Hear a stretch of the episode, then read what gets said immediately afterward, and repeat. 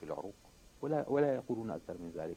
ولكن الآن عندما وضعنا الدم تحت المجهر ورأينا أن الدم مؤلف من 100 عنصر أو أكثر هل هذا خطأ؟ هل نقول أنهم أخطأوا؟ لا نقول أنهم أخطأوا. ولكن هناك دقة العصر. فأنا درست كتاب الله مستعملا دقة العصر البريسيجن أنا أعيش في العصر العشرين في نهاية الخرج. العصر له دقة. وهذه الدقة كانت غير متوفرة. هل يحتمل كتاب الله دقة العصر؟ أقول نعم يحتمل. لأنه لأنه ليس مرحليا. جاء إلى جاء إلى أهل القرن السابع وجاء إلى أهل القرن العاشر وجاء إلى أهل القرن الأربعين. والدقة بين القراء تختلف. فلماذا لا نستعمل الدقة المتوفرة لدينا في كتاب الله؟ أحد هذا الدقة أنه خالي الترادف من هنا بدأت في المصطلحات. حددوا يقول أحد حكماء الصين حددوا مصطلحاتكم تستقيم أموركم. فبدأت في المصطلحات. أول بدأت نظرت إلى أول كتاب الله وجدت بسم الله الرحمن الرحيم. قال تعالى ألف لام ميم ذلك الكتاب لا ريب فيه. ثم انتقلت إلى الآية 185 بسورة البقرة. قرأت شهر رمضان الذي أنزل فيه القرآن هدى للناس. فوجدت الكتاب هدى للمتقين القرآن هدى للناس. إذا الكتاب غير القرآن. لا كما يقولون بالنسبة لي الكتاب لأنه يكتب والقرآن لأنه يقرأ. أي كتاب يكتب وأي قراء وأي, وأي كتاب يقرأ. ولكن هناك الكتاب هدى للمتقين والقرآن هدى للناس المتقين من الناس ولكن ليس كل الناس متقين إذا لازم أن يكون يجب أن يكون هناك فرق وبحث عن هذا الفرق أشهر وأنا أبحث وأقاطع الآيات بعضها ببعض حتى اهتديت إلى هذا الفرق بين الكتاب والقرآن وسميت كتابي بعنوان كتابي كتاب القرآن هذا هو الكتاب الأول 1990 أيوة يعني طيب. هذا المشكلة هون كانت إيه؟ قبل قبل قبل ما ندخل في مناقشة آه، كثير من الأمور نعم. التي استخلصتها نعم. في هذا الكتاب أعرف من ذلك أنه في هذه المقدمة اللي حضرتك تفضلت بها أنه هذه هي دوافعك إلى الجهد البحثي الذي قمت به آه، وهذا هو منهجك في البحث. بالإضافة إلى معضلة واحدة معضلة الحرية أنه الإنسان مخير أم مسير كانت معضلة غير محلولة عندي. الآن حلت في هذا الكتاب تم. حلت نعم. بالنسبة. نعم. حندخل في نقاش نعم. هذه القضية. لكن تسمح لي قبل ما نناقش الكتاب نناقش الدكتور رضوان في رؤيته للمنهج الذي تفضلت به منهج البحث ودوافعك فيه التي جعلك أن تقترب من هذا الكتاب. رأيك إيه دكتور آه، رضوان؟ وجهة نظري أن آه، آه، مبرراته لمشروعه هي مبررات مشروعة. بمعنى أن المسلمين في كل عصورهم وليس في هذا العصر فقط كانوا يلجؤون إلى تفسير القرآن تفسيرات جديدة. فعندنا في مراحل مختلفة من هذا القرن مناهج مختلفة وجديدة كلها غير المناهج التقليدية في فهم القرآن. فمن هذه الناحية محاولته مشروعة. لكن آه، آه، آه، المسألة الثانية هو شرح لنا دوافعه لذلك. والواضح أن دوافعه هي ليست الحيرة إزاء النص بل الحيرة إزاء العصر. يعني مشكلات العصر الضخمة المطروحة على العرب والمسلمين وطرائق مواجهتها وكيفية التواصل مع العالم. آه، آه، آه، وأن نبقى في الوقت نفسه مسلمين ومؤمنين. فهذا هم كبير شغل العرب والمسلمين في طوال المئة عام الأخيرة التي نحن الآن على مشارفها. فمن هذه الجهة يمكن مناقشة الأستاذ شحرور في المنهج الذي اتخذه يعني من حيث دوافعه إلى هذا المنهج. آه، لأنه متأثر بالعصر وعلومه وبتخلفنا نحن من سائر النواحي في التواصل مع هذا العصر وعلومه وفي المشاركة في هذا العصر وعلومه فهو مضى بعيدا جدا في استخدام علوم العصر. في استكشاف ما يعتبره أسرارا في النص. وركز على مسألة مسألة آه، آآ آه، مسألة الترادف هذه التي سنعود إليها خلال الحلقة. فملاحظتي الأولى ملاحظتي الأولى أن آه، آه، أنه تفسير عصري للقرآن يشبه تفاسير كثيرة من ضمن التفسير العصري للقرآن. التي أنا أرى أن دوافعها مشروعة ومتغيراتها مشروعة لكن منهجها وآلياتها تستحق النقاش لأنها غير مقنعة كويس ما هو يقدم طرح مختلف عن السابق وبالتالي هو بنفس هذا العقل الجدلي بالتأكيد يقبل نعم. أن نعم. يقدم الآخر طرح مختلف عن طرحه المختلف عن المعتاد نعم. نعود إلى منطق أنه يناقش كتاب صدر منذ ألف يعني 15 قرنا بمنطق اليوم. وقال أنزل منذ 15 آه، أنزل أنزل منذ 15 قرنا وبمنطق اليوم بعلوم اليوم هذا مشروع. بفهم اليوم. هذا مشروع. كويس. في هذه الحالة هل مبدأ أن أناقش بعقل اليوم ما أنزل منذ 15 قرنا فكأنني في هذه الحالة أتجاوز تفسيرات 15 قرنا سبقت لأن التفسير المعتمد لدى جموع المسلمين حتى الآن هو التفسير السابق القديم. يعني لم نرى في الآونة الأخيرة أي اجتهادات آه، عصرية أو قريبة تستطيع أن هي بالفعل في اجتهادات بس, لي- ليست بال- بالحجم يعني في فترة من الفترات كانت تعيش أمة المسلمين فقط من أجل أن تجتهد وأن تفكر وأن تتدبر أمرها. إحنا بين الوقت يعني قليلا ما نسمع عن اجتهادات جديدة من اقترابات جديد من جهد موسوعي حقيقي لمراكز بحثية أو علمية في هذا الأمر لكن هل مقبول هذا الأمر هل مشروع هذا طبعا الأمر أنا آه،. آه، وجهة نظري وهذه وجهة نظر سائر المسلمين.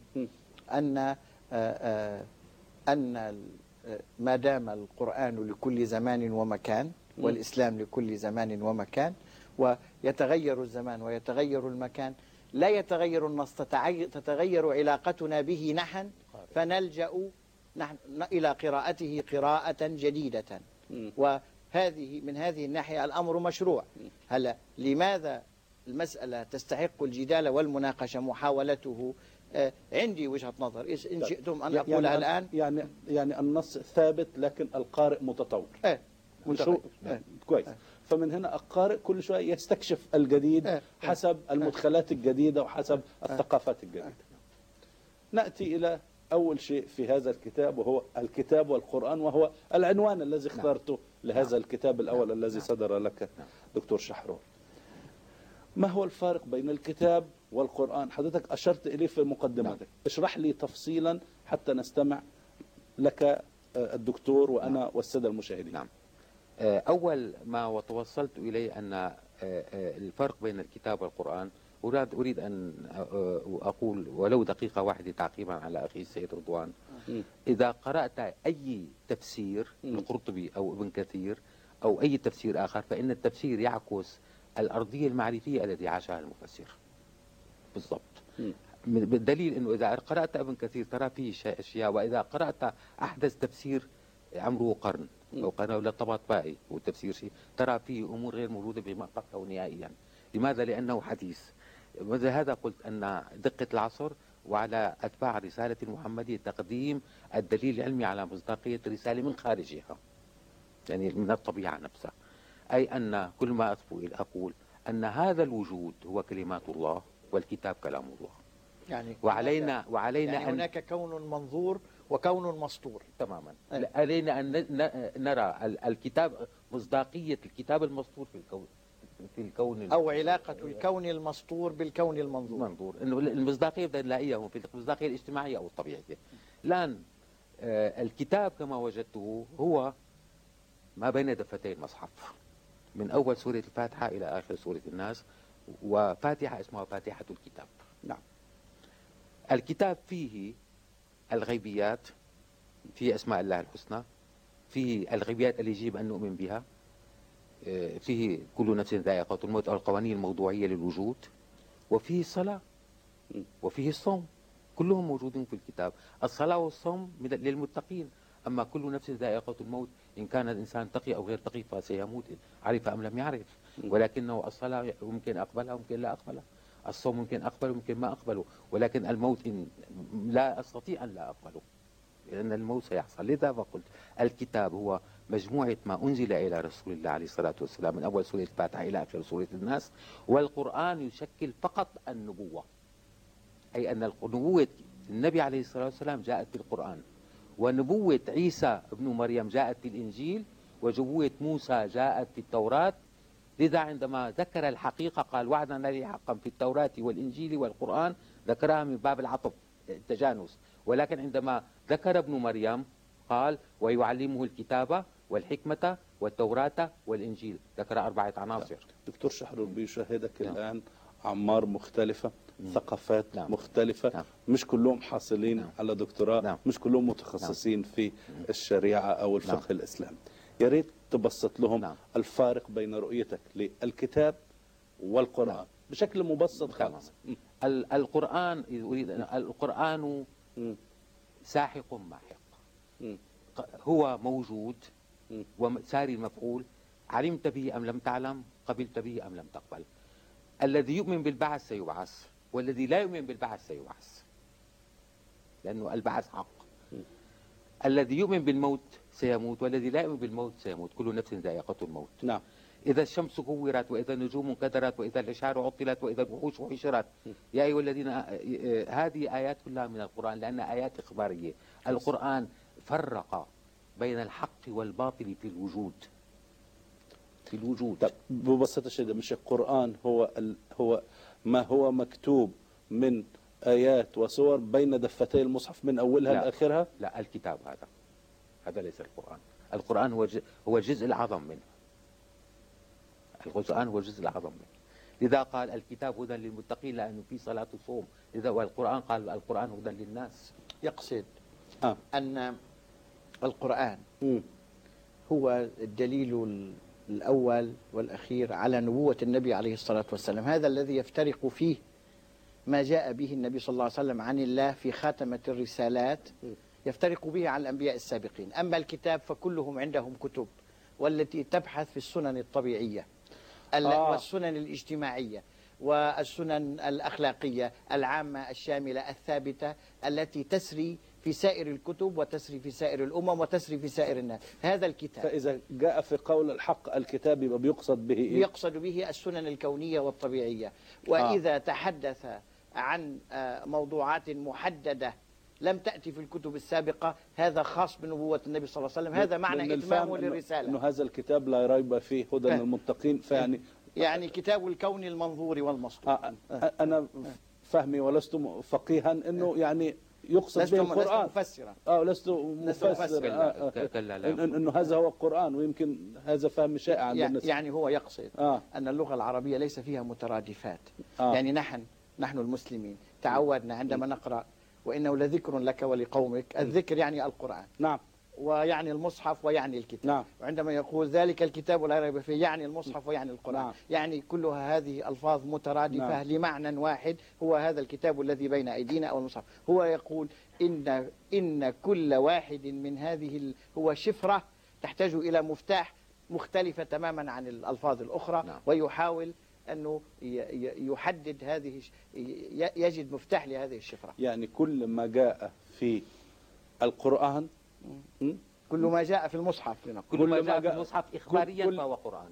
كل ما جاء في المصحف إخباريا فهو قرآن. فهو قرآن. نعم هذا نعم. تبليغ آه، للناس. كل- هذه رسالة آه، النبي. لا- لا- لكن كل كلمة وكل حرف وكل نطق له معنى. له معنى مختلف عن. ولا شبيه له في داخل نفسه آه. أو مترادف له داخل المصحف نفسه في نوعين في علوم القرآن آه. يتحدثون آه. آه آه عن المفردات القرآنية والمصطلحات القرآنية ضمن مصطلحين مم. يقولون المشترك المترادفات أو المشترك اللغوي ويقولون آه آه الوجوه والنظائر مم. وهذان مصطلحان متعاكسان. يعني يعنون بالمشترك اللغوي. أنه عندما تكون ألفاظ متعددة. مثل الكتاب والقرآن والذكر وكذا ولكنها بمعنى واحد. نعم. والوجوه والنظائر عندما يكون لفظ واحد ولكنه يرد في, مع في بمعان متعددة آه، في أماكن مختلفة من القرآن. نعم. فهو الآن يقلب هذه رأسا على عقب يقول إنه ليس هناك في القرآن مترادفات ومشتركات. الألفاظ المختلفة كل لفظ له معنى مختلف عن اللفظ الآخر. وهو حسب فهمه هذا تأكيد لمعجزة القرآن. هذا ما أريد أن أقوله أي آية إخبارية في مم. كتاب الله هي مم. قرآن. مم. أي كتابة إنشائية هي ليست قرآن. مثلا آية الإرث يوصيكم الله في أولادكم للذكر مثل حظ الأنثيين. فإن كن نساء فوق اثنتين فلهن ثلثا ما ترك وإن كانت واحدة فلها النصف إلى آخر آية تشريع هذه ليست خاص قرآن. بالإسلام، ليست قرآن هذه من الكتاب. هذه من الكتاب وليست قرآن. القرآن هو فقط النبوة والقرآن هو اللي حصل فيه الإعجاز. أن الله سبحانه وتعالى بعث رسالة للناس وقال لهم صوموا رمضان. وكيف نعرف أنها من الله؟ فقال الله سبحانه وتعالى أعطيت لمحمد بن عبد الله عليه الصلاة والسلام دليلا بأن هذه رسالة من عندي. هذا الدليل هو القرآن. لذا فكل معجزات الأنبياء قبل رسول الله كانت معجزات مادية من خارج النبوة. معجزة موسى ليست ليست التوراة. موسى الله سبحانه وتعالى أعطاه تسع آيات بينات. بس مو التوراة معجزته ولكن الله سبحانه وتعالى ما أعطى آيات بينات لرسول الله عليه الصلاة والسلام للخاتم. الآيات البينات هي القرآن نفسه. هي نفس القرآن التي سيكتشفها الإنسان مع الزمن لذا قال لكل نبأ مستقر ولسوف تعلمون أنه يتكلم عن القرآن لأن القرآن فيه أنباء. وهو يشكل في معظم المص... يشكل معظم المصحف. الكتاب هو نبوة محمد بن عبد الله عليه الصلاة والسلام ورسالته. طب معا. هم الكتاب. المسلم الغير متعمق نعم. الغير نعم. حاصل نعم. على دكتوراه نعم اللي مش فقيه نعم. اللي مش فاهم في التش... إذا أمسك بيده المصحف كيف يفرق بين ما هو كتاب وما هو قرآن؟ غير مطلوب منه هو الذكر. هو نعم. الكتاب كله كتاب. لذا الكتاب هو من أول سورة الفاتحة إلى آخر سورة الناس. لذا قال ذلك الكتاب بأول سورة الفاتحة بأول سورة البقرة وفاتحة الكتاب. القرآن هو ضمن الكتاب وهو يشكل معظمه طيب. ما تناقشه أنت؟ هو ما جاء في القرآن ولا ما جاء في الكتاب؟ لا. اناقش الاثنين. الاثنين. طبعا. لا هو المفيد. اما أما الاثنين عندما يقرأ الإنسان العادي بسم الله الرحمن الرحيم ألف لام ميم ذلك الكتاب لا ريب فيه. وعندما يقرأها الإنجليزي والتركي ألف لام ميم ذلك الكتاب لا ريب فيه يلفظها ولا يفهمها فإنه يتلو الذكر. هو المفيد عفوا. هذا الذكر. المفيد عفوا. سؤاله ما فائدة هذا التقسيم؟ أيوة بالضبط. ما فائدة هذا التقسيم؟ تبين الفرق كبير جدا. استطعنا تروح الحرية انحلت في هذا التقسيم؟ كيف؟ أي أن مثلا أن يوصيكم الله في أولادكم للذكر مثل حظ الأنثيين. ليس لها علاقة بالأزلية والأبدية. القرآن له علاقة بالأزلية والأبدية. القرآن جاء من اللوح المحفوظ أما الأحكام ليس لها علاقة بالجوب بلوح محفوظ. لذا قال الأحكام سميت في كتاب الله أم الكتاب. لذا قال هو الذي أنزل عليك الكتاب كله الكتاب. منه آيات محكمات أم الكتاب وأخر متشابهات. لذا المحكمات هي رسالة محمد بن عبد الله والمتشابهات هي نبوته. فالقرآن كله من الآيات المتشابهات. وهذا بعض ناس في السلف وصلوا إلى هذا أن أن الآيات المتشابهات هي الوعد والوعيد والإخبار والغيبيات هذه كلها من الآيات المتشابهات التي وهذا أقول أن القرآن كله متشابه ما عدا الأحكام. الأحكام ليست متشابهة أي أن الصوم والصلاة ليست من الآيات المتشابهات. هي من الآيات المحكمات والتي سميت أم الكتاب. لذا قال أن القرآن في بل هو قرآن مجيد في لوح محفوظ. ولكن عن الأحكام قال يمحو الله ما يشاء ويثبت وعنده أم الكتاب. طيب يعني حتى قديش فرق حتى فرق كبير جدا. حتى استطيع الدكتور رضوان السيد أن يعقب على ما تفضلت به. اسمحوا لي أن يكون ذلك بعد الاستراحة نعم. الإعلانية. بنقول للسادة المشاهدين الذين يتابعونا في هذا البرنامج وفي أول حوار تلفزيوني للدكتور محمد شحرور أنهم ممكن متابعتنا بعد الاستراحة الإعلانية على الهواء مباشرة. وأهلا بكم.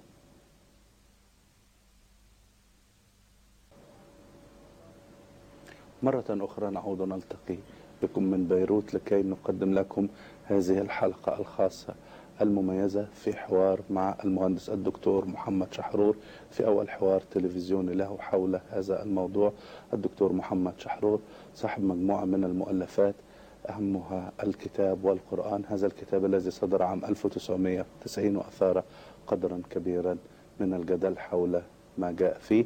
أيضا يشاركنا في هذه الحلقة الدكتور رضوان السيد المفكر الإسلامي المعروف من أجل إعمال الجدل والنقاش والتعقيب على ما جاء في أفكار الدكتور شحرور. قبل الاستراحة كان الدكتور شحرور يتحدث حول منهجه الخاص بالنقاش في كتاب الكتاب والقرآن. كان الدكتور رضوان السيد يريد أن يعقب عليه. تفضل دكتور رضوان. أه، أنا أه، اهتممت كثيرا منذ صدور الكتاب. وقرأت أه، كتبه الأخرى وقرأت أيضا الردود عليه. وأنا أرى قبل أن أبدأ بنقد أطروحته أنا أرى وأكرر أنني أرى أن التفاسير والقراءات الجديدة للقرآن أمر مشروع بل ضروري وأنه لا يمكن لنا في هذا القرن أن نقرأ القرآن كما قرأه فخر الدين الرازي أو كما قرأه الزمخشري أو كما قرأه القرطبي. هذا أمر غير معقول. وكان ولو أن ذلك حدث لكان معنى ذلك أن الإسلام مات وأننا نحن الآن ندرس في تاريخ الفكر. ولكن ما هي شروط القراءة؟ أيوة. ما هي شروط القراءة وجهة العصرية؟ أما وجهة نظري في طريقته فإنها طريقة عصرية ميكانيكية الطابع. تستحق نقاشا مطولا ولكن انطباعي الأساسي عنها بعد أن قرأتها بدقة وعمق وليس في تفسيره الأول للقرآن بل أيضا كتبه الأخرى واتضحت لي يعني مقاصده وأهدافه بشكل جلي. هو يعتبر أن القرآن له شفرتان. هذا النص العلني المتداول ويتضمن نظاما شبه سري أو سري يحتاج إلى مفاتيح لاكتشافه وهو اكتشف هذه المفاتيح عن طريق شغلتين عن طريق أمرين. الأمر الأول أنه ليس في القرآن مترادف أو مشترك لغوي واحد.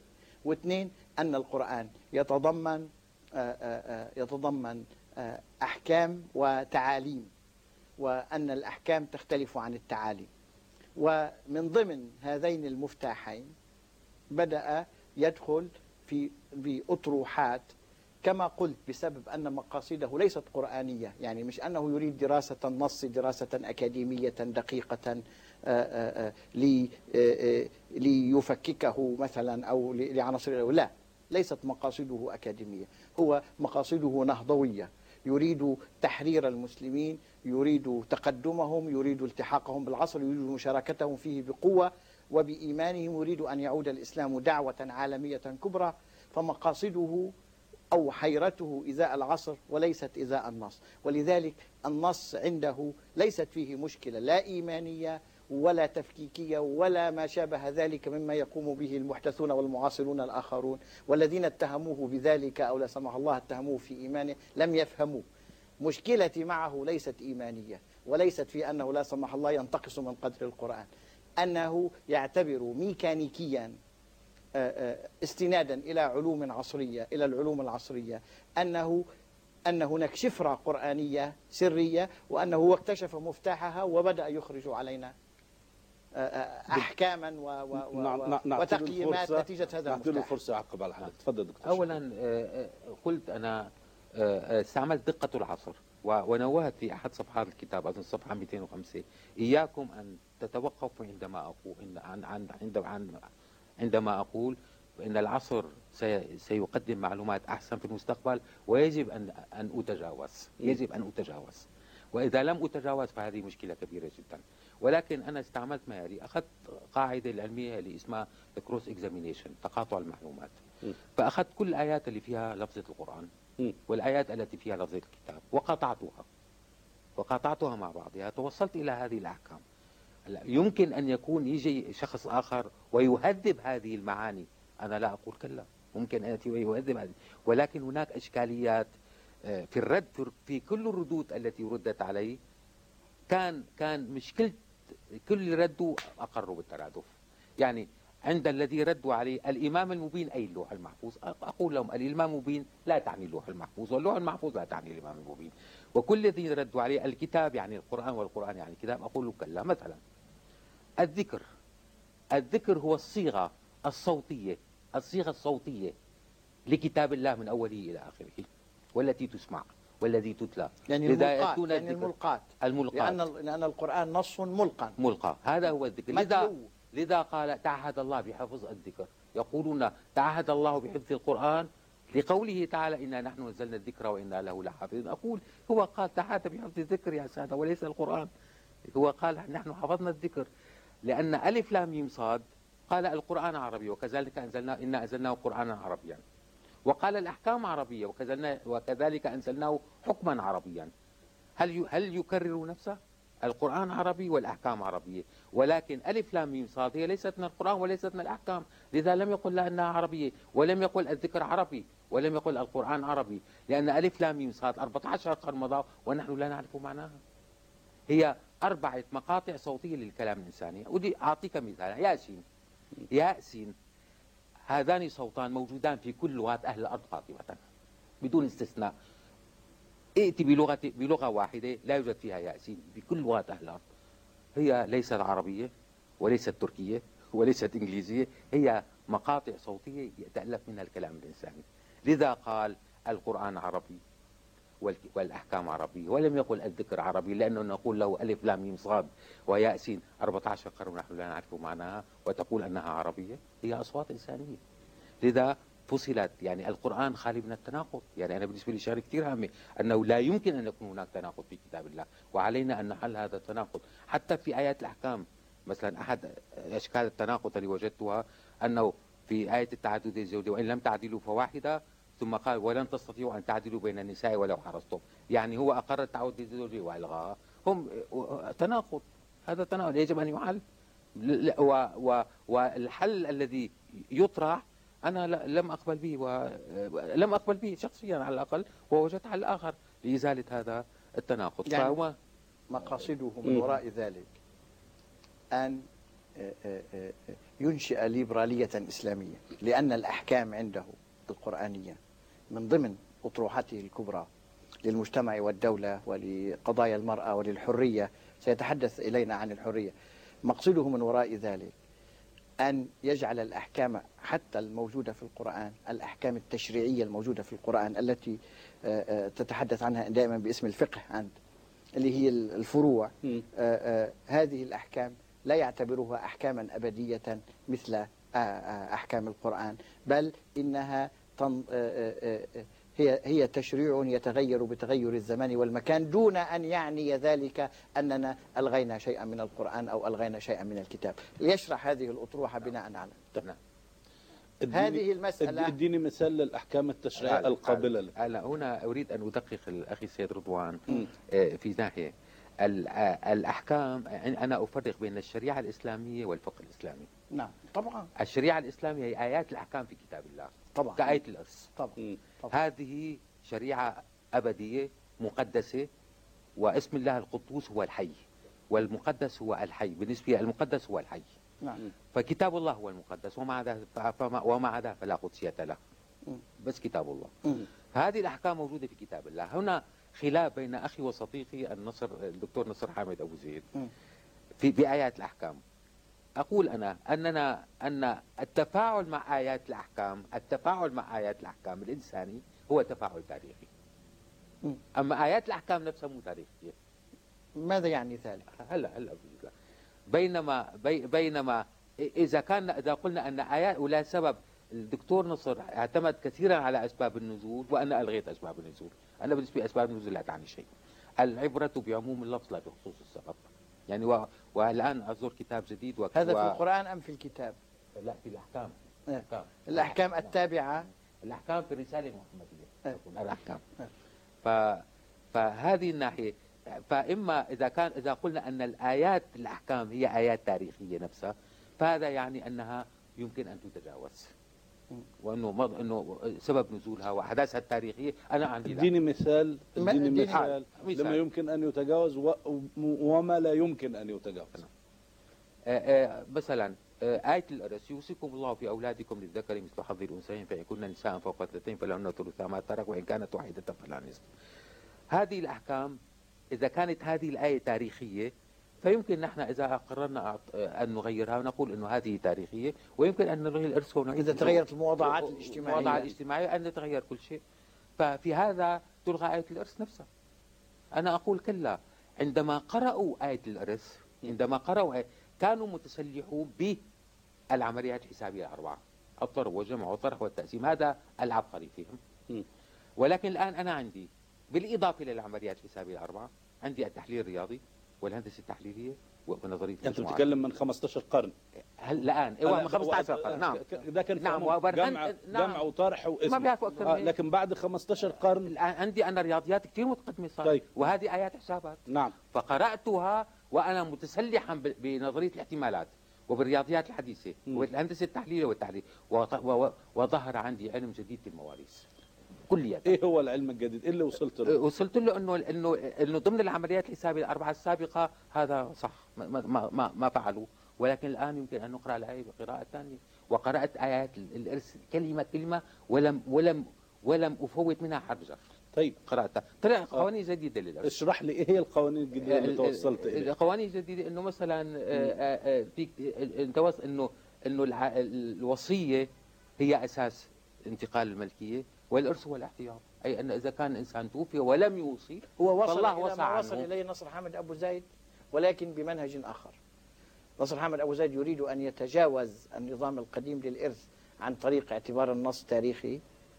هو يعتبر النص غير تاريخي ولكنه يتجاوز عمليا الأحكام التقليديه ده, ده من ناحية فلسفية. أنا عايز أبسطه للمشاهد نعم. اللي مش عايز يعرف مناهج البحث أنا نعم إيه؟ لا أنا عايز أعرفه المشاهد اللي هو عايز يعرف في قضية الإرث. هذا يعني المفكر وصل لإيه؟ يعني هو رجل آه. احتال علينا الدكتور شحرو آه. كيف؟ ناصر حامد أبو زيد ساذج. فاصطدم بالمسلمين لأنه قال لهم النص تاريخي. ولذلك يمكن أن يمكن أن تتغير الأحكام بتغير الزمان. هو الرجل قال لهم لا هذا النص مقدس وغير تاريخي على الإطلاق وأسباب النزول ملغاة التي تجعل من النص تاريخيا الحقيقة أسباب نعم. النزول أو يمكن فهمه في التاريخ. قال لهم لا هذا ولكن حسب العلوم الحديثة أقرأ النص في ظل العلوم الحديثة فتتغير الأحكام كما غيرها أبو زيد ولكن بمنهج آخر. فأنا يعني أرى أن طيب. هذا احتيال. طيب آه. الآن لا أستطيع أن أشرح الإرث لأنني لم أنشره بعد لأنه مم. موجود لكن سأشرح شيء ثاني منشور تفضل تفضل الآن يقول مثلا في التعددية الزوجية التعددية الزوجية التعددية نعم. الزوجية آه، قال تعالى وآتوا اليتامى أموالهم ولا تتبدلوا الخبيث بالطيب ولا تأكلوا أموالهم إلى أموالكم إنه كان حوبا كبيرا نعم. لا رقم اثنين في سورة النساء رقم ثلاثة معطوف عليها وإن خفتم ألا تقسطوا في اليتامى. فانكحوا ما طاب لكم من النساء مثنى وثلاث ورباع.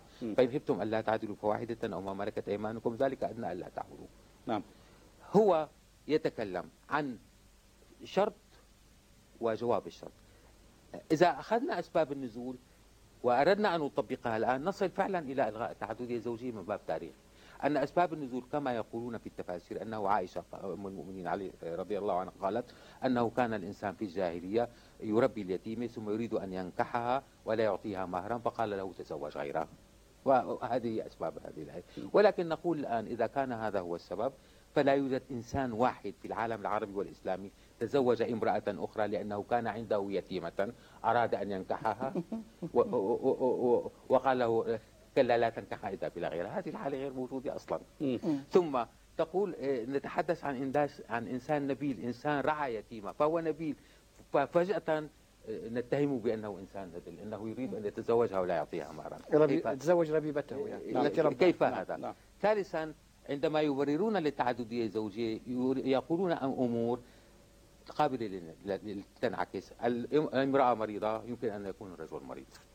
أي امرأة لا تنجب يمكن أن الرجل لا ينجب. هذه الأمور يمكن أن تنعكس على الرجل وعلى المرأة إلا أمرا واحدا.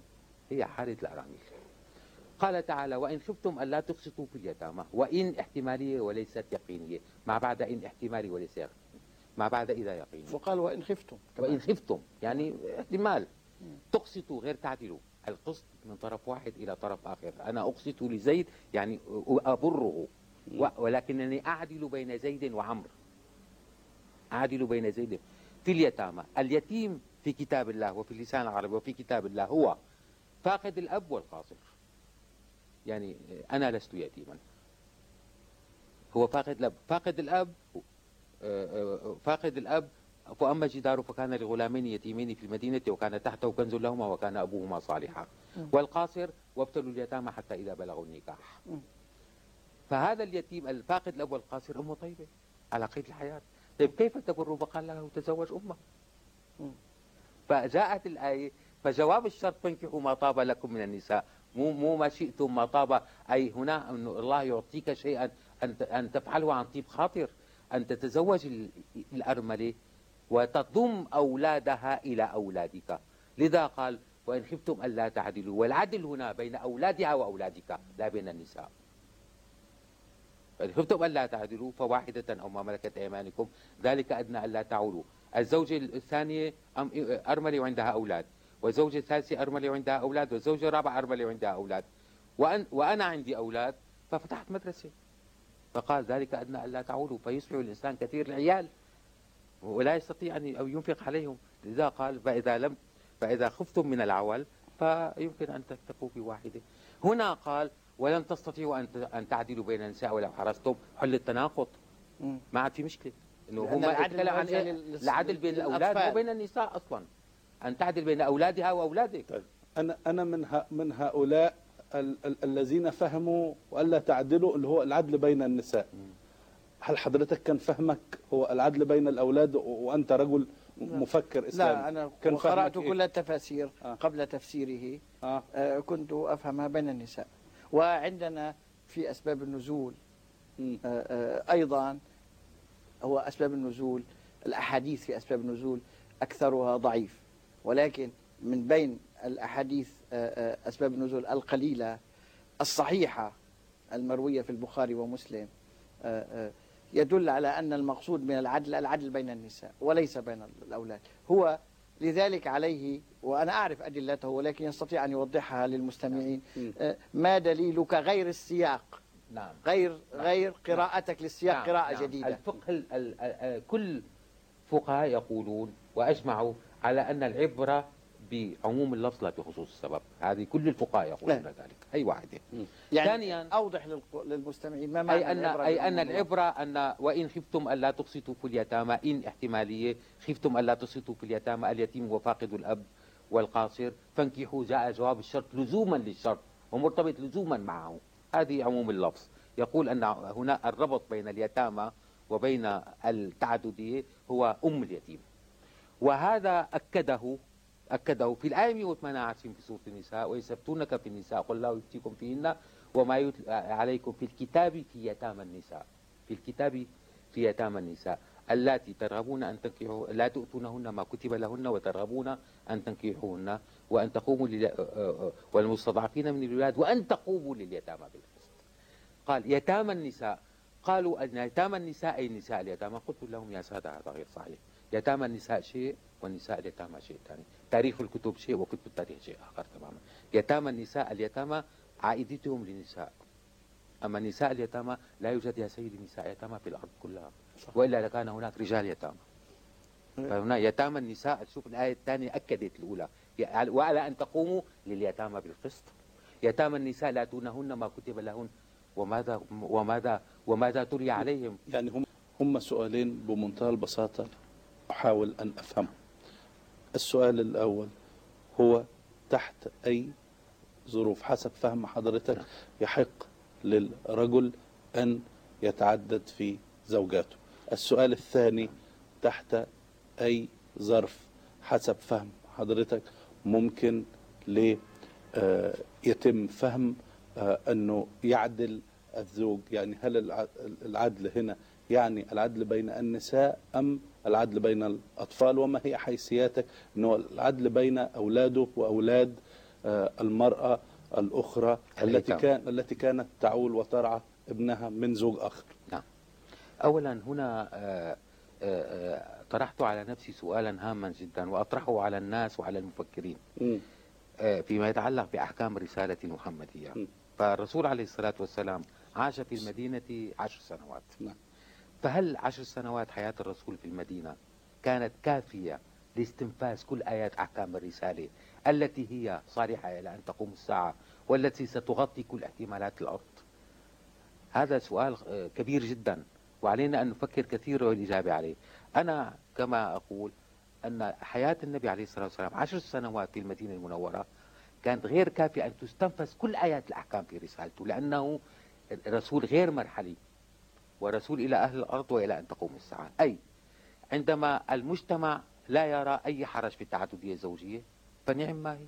إذا كان المجتمع يريد ذلك التعددية الزوجية هي أصلا ليست حرام وهذا كما كان سائدا في المجتمع فتبقى. ولكن إذا جاء قوم ما أو زمن تاريخي ما بعد 100 سنة 200 سنة وقال المجتمع وقالت النساء واحتجت النساء على التعددية الزوجية وقالوا إننا نريد إلغاء التعددية الزوجية فنقول حسنا على شرط أن تبقى التعددية الزوجية مسموحة للأرامل. ويمكن أن تلغوها. لماذا لا؟ ولكن الذي أقول هناك مصطلح هام جدا أنا أفرق بين المنع والتحريم.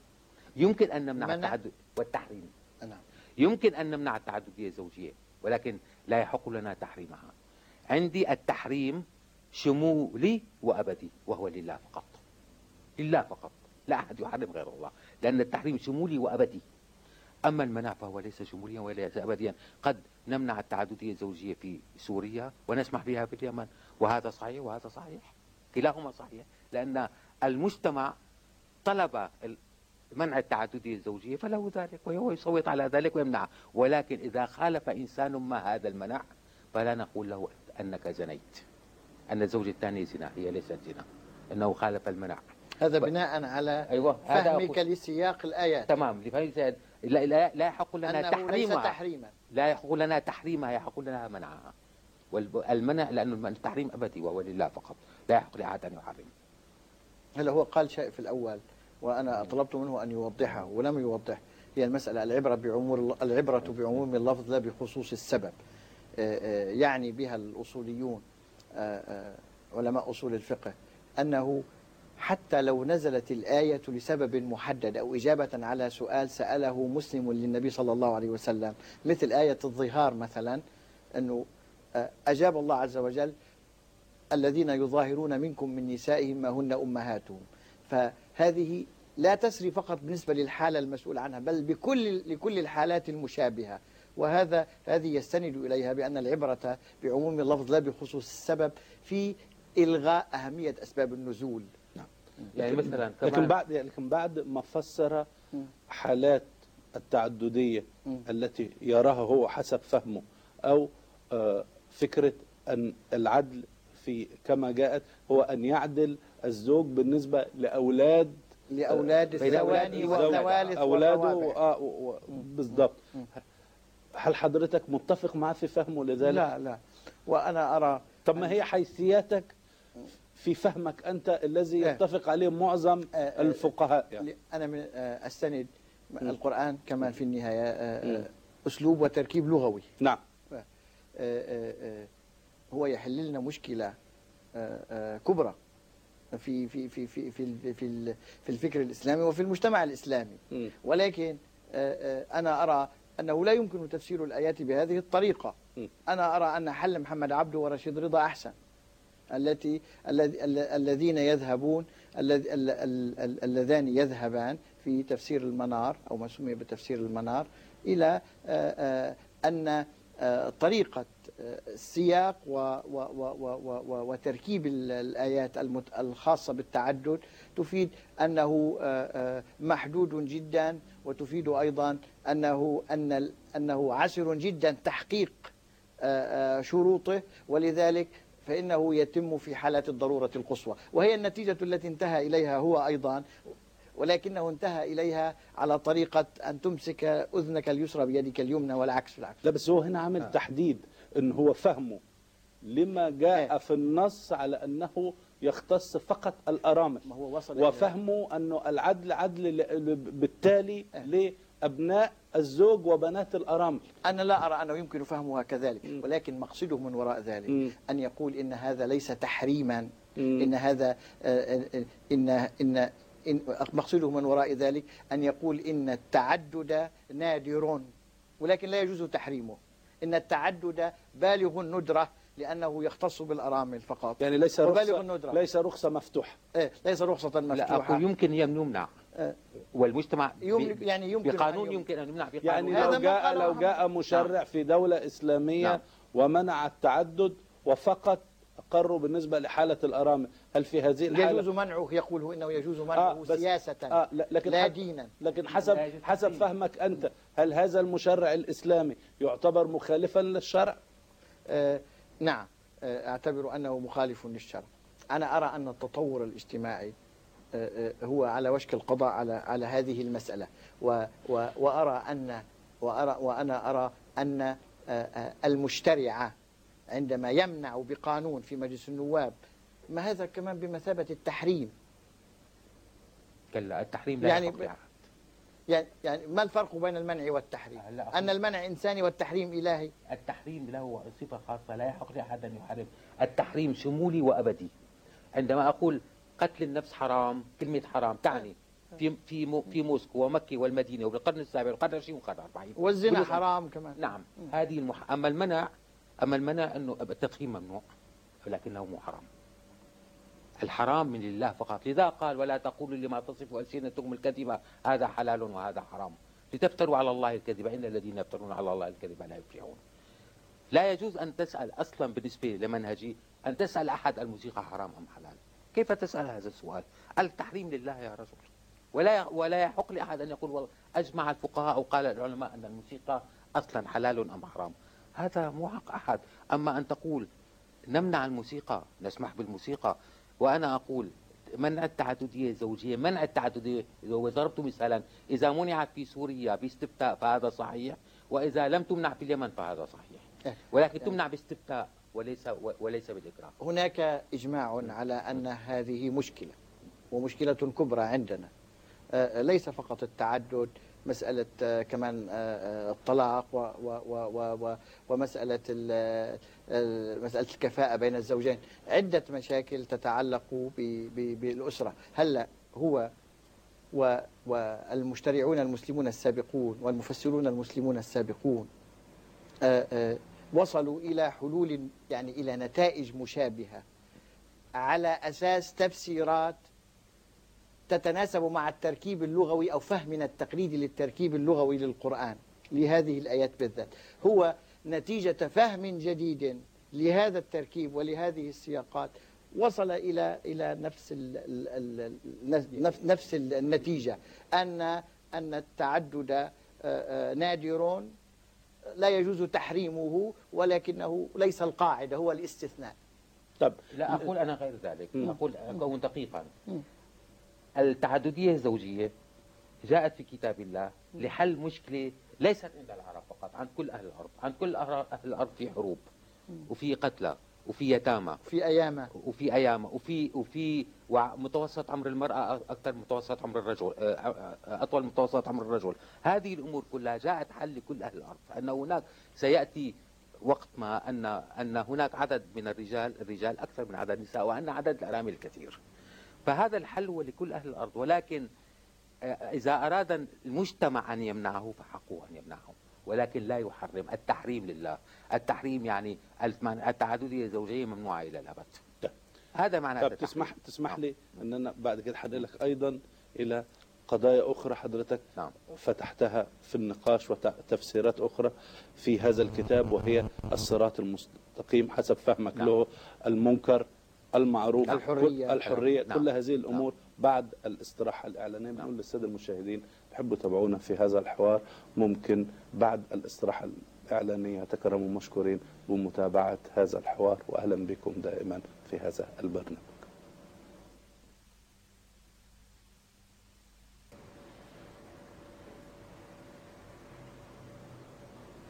مرة أخرى نعود ونلتقي بكم لاستكمال مناقشة حلقة اليوم وضيفها هو المهندس محمد شحرور صاحب مجموعة من الكتب أهمها هو الكتاب والقرآن. آه هذا الكتاب الذي أثار قدر كبير من الجدل حوله. أيضا ضيف حلقة اليوم هو الدكتور رضوان السيد أستاذ الفكر الإسلامي والمفكر المعروف.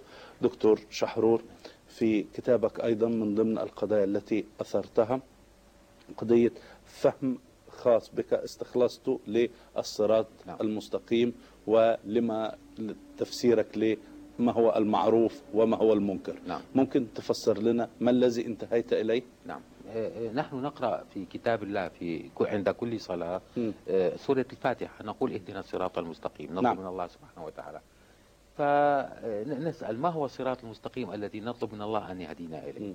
فعندما نفتح كتاب الله نرى أن هناك ثلاث آيات في سورة الأنعام فيها تسعة تعليمات وتنتهي هذه الآيات وأن هذا صراطي مستقيما فاتبعوه. هذه الآيات وهي كلها محرمات. قل تعالوا أتلوا ما حرم ربكم عليكم ألا تشركوا به شيئا وبالوالدين إحسانا ولا تقربوا ولا تقتلوا أولادكم من إملاق إلى قولي ولا تقربوا الفواحش إلى قولي ولا تقتلوا النفس. ذلكم وصاكم به لعلكم تعقلون إلى قولي ولا تقربوا مال اليتيم. وأوفوا وأوفوا الكيل والميزان إلى قوله وإذا قلتم فاعدلوا إلى قوله وبعهد الله أوفوا ذلكم وصاكم به لعلكم تتذكرون. الآية 153 وأن هذا صراطي مستقيما فاتبعوه ولا تتبعوا السبل فتفرق بكم عن سبيله. ذلكم وصاكم به لعلكم تتقون. أنا قلت هذه هي الصراط المستقيم. هذه في سورة الأنعام. الأنعام. 151 152 153 ابن عباس له تعليق على هذه الآيات. قال ولقطة حلوة جدا من قال لعل هذه الآيات هي الكلمات العشر التي جاءت إلى موسى. الوصايا. الوصايا هي الوصايا العشر نعم.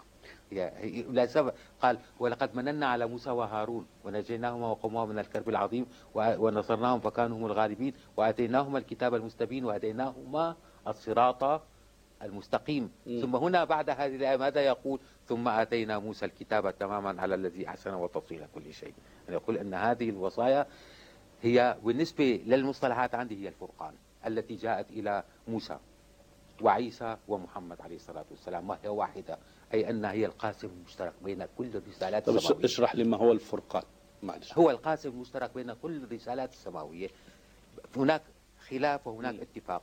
في على ماذا تتفق الرسالات السماوية قال على الفرقان فرعوا لوحده. م. قال وإذ آتينا موسى الكتاب والفرقان. م. شهر رمضان الذي أنزل فيه الكتاب هدى للناس وبينات من الهدى والفرقان. نزل عليك الكتاب بالحق مصدقا لما بين يديه وأنزل التوراة والإنجيل من قبل هدى للناس وأنزل الفرقان. هنا لاحظ الزمخشري هنا انتبه أن الفرقان شيء آخر. لا هو التوراة ولا هو الإنجيل ولا هو الكتاب. للرسالة المحمدية. مع أنه هو من اللغويين الفطاحل فاستعرض الكتاب ووجد أن الزبور غير مذكور فقال لعله الزبور. لأن الزمخشري بحس عرف أن الفرقان شيء آخر. والفرقان هو الوصايا العشر. جاء لكل لموسى وعيسى ومحمد. لذا قال وإذ آتينا موسى الكتاب والفرقان. لعلكم تهتدون. يعني حسب فهم حضرتك دكتور رضوان حضرتك متفق مع هذا التفسير أن الفرقان هو المبادئ العامة التي اشترك فيها كل الأنبياء مع بعضهم البعض؟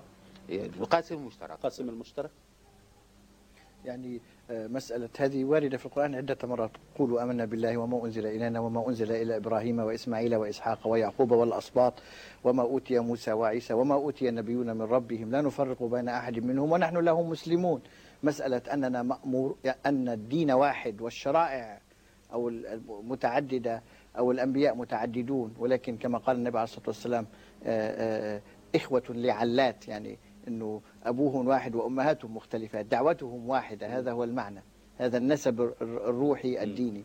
آه، ولكن ليس هناك ما يدل على يعني أنا لست مقتنعا بأن الفرقان هذا هو معناها. يعني, يعني ولكنني ليس هذا مستحيلا. أريد أريد أن, أن أضرب لك مثل فضل. على على مسألة أنه رأي. فضل. يعني هو رأي استحسنه الرجل ولماذا لا؟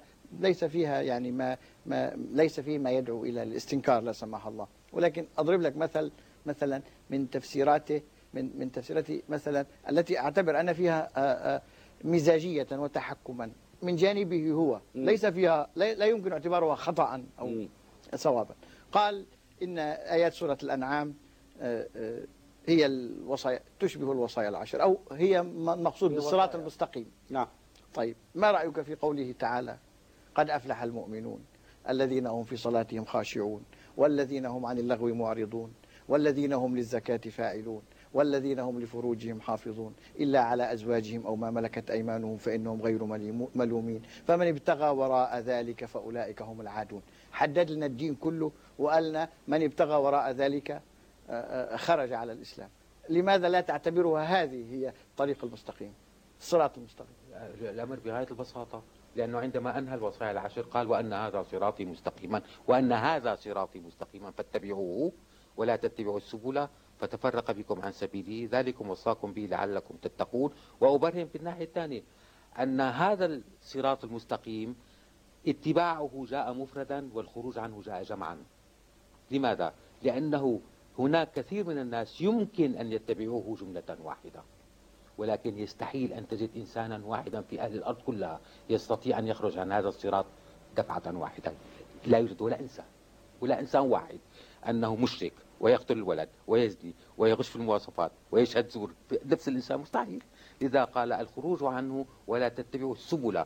هناك من يقتل نفسه وهناك من يزني وهناك من يغش وهناك من زور ولكن لا يوجد في إنسان واحد. طيب. أما هناك قال يعني قد أفلح يعني لما بنصلي وبنقول اهدنا الصراط المستقيم ونحن نقرأ فاتحة الكتاب. يقصد بذلك اهدنا هذه المبادئ التي جاءت في هذه السور يعني نعم. اهدنا ثم ثم اهدنا تطبيق العشر مبادئ ثم أو الافكار ثم أقول. التي جاءت في سورة الأنعام كما فهمت نعم. نعم أضيف إلى ذلك أن المحرمات في كتاب الله 12 تسعه منها هنا. أنا راجعت كتاب الله كله. طب قول لي إيه المحرم قول قول تسعة هنا تسعة. قول, قول المحرمات ال 12 حسب ما فهمت. تسعة هنا. طب قول لي إيه هم المحرمات. الا تشركوا بي شيئا وبالوالدين احسانا ولا تقتلوا أولادكم من إملاق ولا تقربوا الفواحش ما ظهر منها وبطن ولا تقتلوا النفس التي حرم الله إلا بالحق ولا تقربوا مال اليتيم إلا بالتي وأوفوا الكيل والميزان بالقسط. وإذا قلتم فاعدلوا لو كان ذا قربى وبعهد الله أوفوا ذلكم وصاكم به لعلكم تذكرون هي تسعة لأنه بدي قال قل تعالوا أتلوا ما حرم ربكم عليكم. هي تسعة. أحل الله البيع وحرم الربا. هي عشرة. ال 11 حرمت عليكم الميتة والدم ولحم الخنزير. 12 حرمت عليكم أمهاتكم وبناتكم وعماتكم وخالاتكم وبنات الأخت وبنات الأخت وحرمات النكاح. هذه محرمات يعني إذا جاء أي حد من هنا حتى يوم القيامة وقال هذا هذا التشريع الأزلي.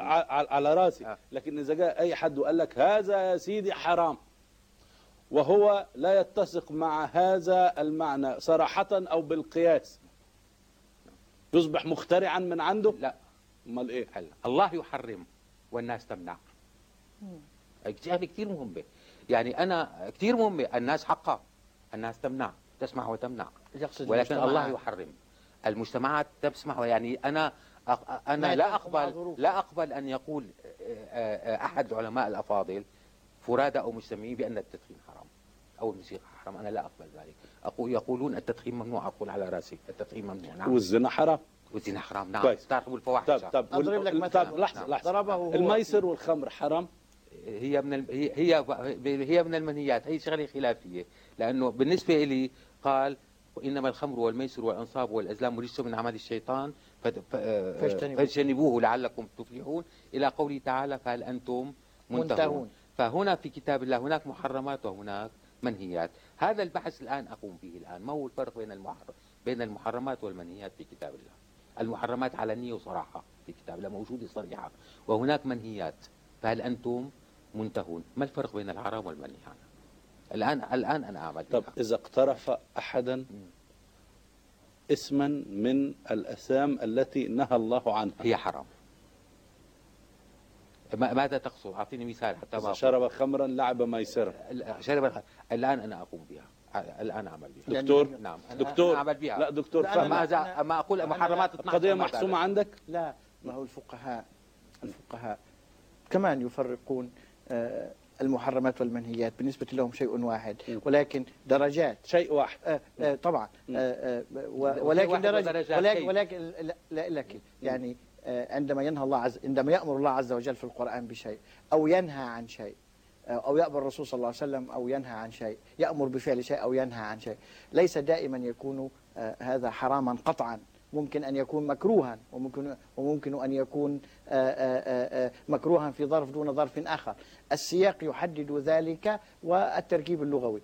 ولكنه في الأصل المنهيات وال... يعني ليس يعني هو اخترع مصطلحا جديدا. فرق بين المحرم والمنهي عنه.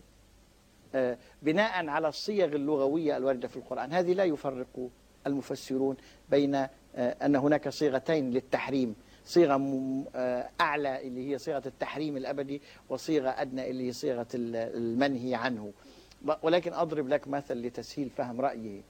مثلا عندما يقول عز وجل فإن أتيتم إحداهن قنطارا قنطارا فلا تظلموا منه شيئا. يعني لو وعدتم واحدة آه، آه، زوجتك بمهر قدره آه، قنطار. إذا صار طلاق بدك تعطيها المهر. هلأ يمكن لحاكم أو لمجتمع بسبب غلاء المهور أن يمنع أن يتجاوز المهر كذا. هذا لا يعتبره هو وأنا لا أرى فيه شيئا. أنه يعني أنه حالة الاجتماعية وبصير في إعضال عدم زواج للنساء بسبب غلاء المهور مثل بعض المجتمعات العربية. فإذا منع المجتمع في في فترة من الفترات المهر أن يتجاوز مثلا مبلغا معينا لا نكون خالفنا الآية القرآنية. لا نكون خالفنا الآية القرآنية لأن هذا منع وليس تحريما. طيب. وما من خالفنا أمر الله عز وجل. نتكلم على أنه الأمور تنقسم إلى منع وتحريم أم منع وتحريم ونهي؟ لا لا لا, لا. هو هو يقول آه. أن محرمات ومنهيات. آه. في المنهيات نستطيع نستطيع أن نمنع. لا لا. في المحرمات لا نستطيع. لا أقول سأشرح هذا. آه. آه، في المحرمات أنا عايز أفهم يبقى في الحالة دي الخمر والميسر. محرم محرم ولا ممنوع ولا منهي؟ لا. لا. لا. أنت فاهم الفعل إيه؟ الفعل الإنساني. لا طبعا محرم عندي. محرم. آآ آآ آآ محرم قطعا وإلى يوم القيامة. لا ما ما أقصده. هذا هذا هذا ما يقوله القرآن. هو عنده فهم جديد. يعني آآ أنت تسألني عن وجهة نظري في في مسألة تحريم الخمر في القرآن أنا أرى أنها محرمة قطعا. هو يقول إنه من المنهي عنها وليست من المحرمات. وعنده كاتيجوري للمحرمات وكاتيجوري المنهي عنها. هذه لا نعرفها سابقا. هو يريد أن يوضحها أريد, أريد أن أوضح مثال التالي آه، آه، قاعدة الضرورات تبيح المحظورات تحتاج إلى توضيح. م. لأنه في كتاب الله هناك المنهيات والمحرمات. الحظر في كتاب الله عن العطاء فقط وما كان عطاء ربك محظورا. طيب يعني الفقهاء لا قالوا منهيات ولا قالوا محظورات. علما أن المصطلح في كتاب الله غير هيك. آه، عندي ال ال ال ال الضرورات لا تبيح المحرمات. إلا إذا هو قال ذلك. أي أن الضرورات في, الأكل هي التي تبيح ذلك لأنه صنع عنها أما الضرورات تبيح المحظورات في المنهيات ما هذا هذا اللي أقول لاحظت. هناك الفرق. أن الضرورات لا تبيح المحرمات لاحظت ذلك. ولكن الضرورات تبيح المنهيات نعم. لاحظت ذلك في كتابك الثاني. نعم. وهذه مشكلة. لماذا؟ كتابك الثاني قصد الدولة والمجتمع. لماذا؟ لأن لأنك بسبب هذه التفرقة التي خلقت لنفسك من ورائها مشكلة أكثر مما مما طرحت حلا لأنه يريد أن يقول هناك ثوابت اللي هو المحرمات وهناك آه، آه، آه، متغيرات اللي هي اللي يمكن أن يطرأ عليها التغيير اللي هي المنهيات. فإذا نحن خالفنا أمرا نهى الله عز وجل عنه في القرآن الكريم فإننا نسمي ذلك منعا. بينما لا نستطيع أن نتدخل في منع أمر في في في إحلاء في إباحة أمر حرمه الله لأنه هلا لأنه لا يمكن محرم إلى الأبد.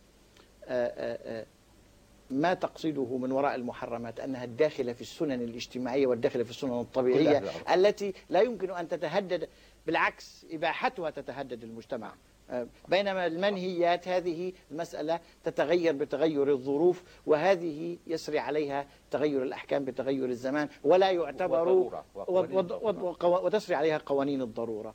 آه، آه، المشكلة هنا أن الحدود ليست واضحة بين الأمرين ثم إنها تؤدي إلى ما ما ما ما ما يحاول أن يفعله الإصلاحيون المسلمون منذ أواخر القرن الماضي في أن في عن طريق الاجتهاد عن في قصة قاعدة تغير الأحكام بتغير الزمان.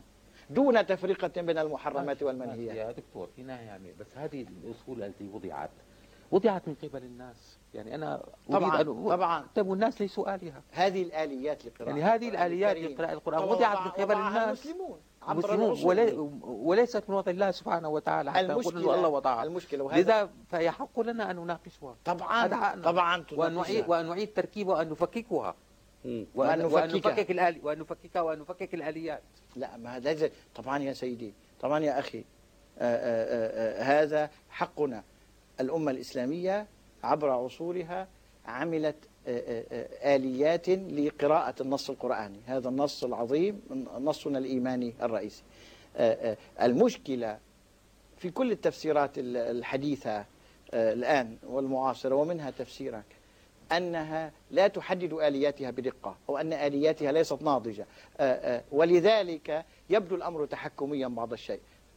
ف وطبعا أظلمك عندما أقول إنك من لأول وهلة. ينبغي أن تكون قد حددت كل شيء ومضت أجيال استمرت قرونا حتى استطاعوا أن يصلوا إلى آلية متعارف عليها ودقيقة لقراءة النص القرآني في العصور الوسطى الإسلامية. فإذا يعني آه، كانت محاولتك الاجتهادية هذه محاولة عظيمة ومحمودة ونقاشنا معك فيها دليل على جديتها.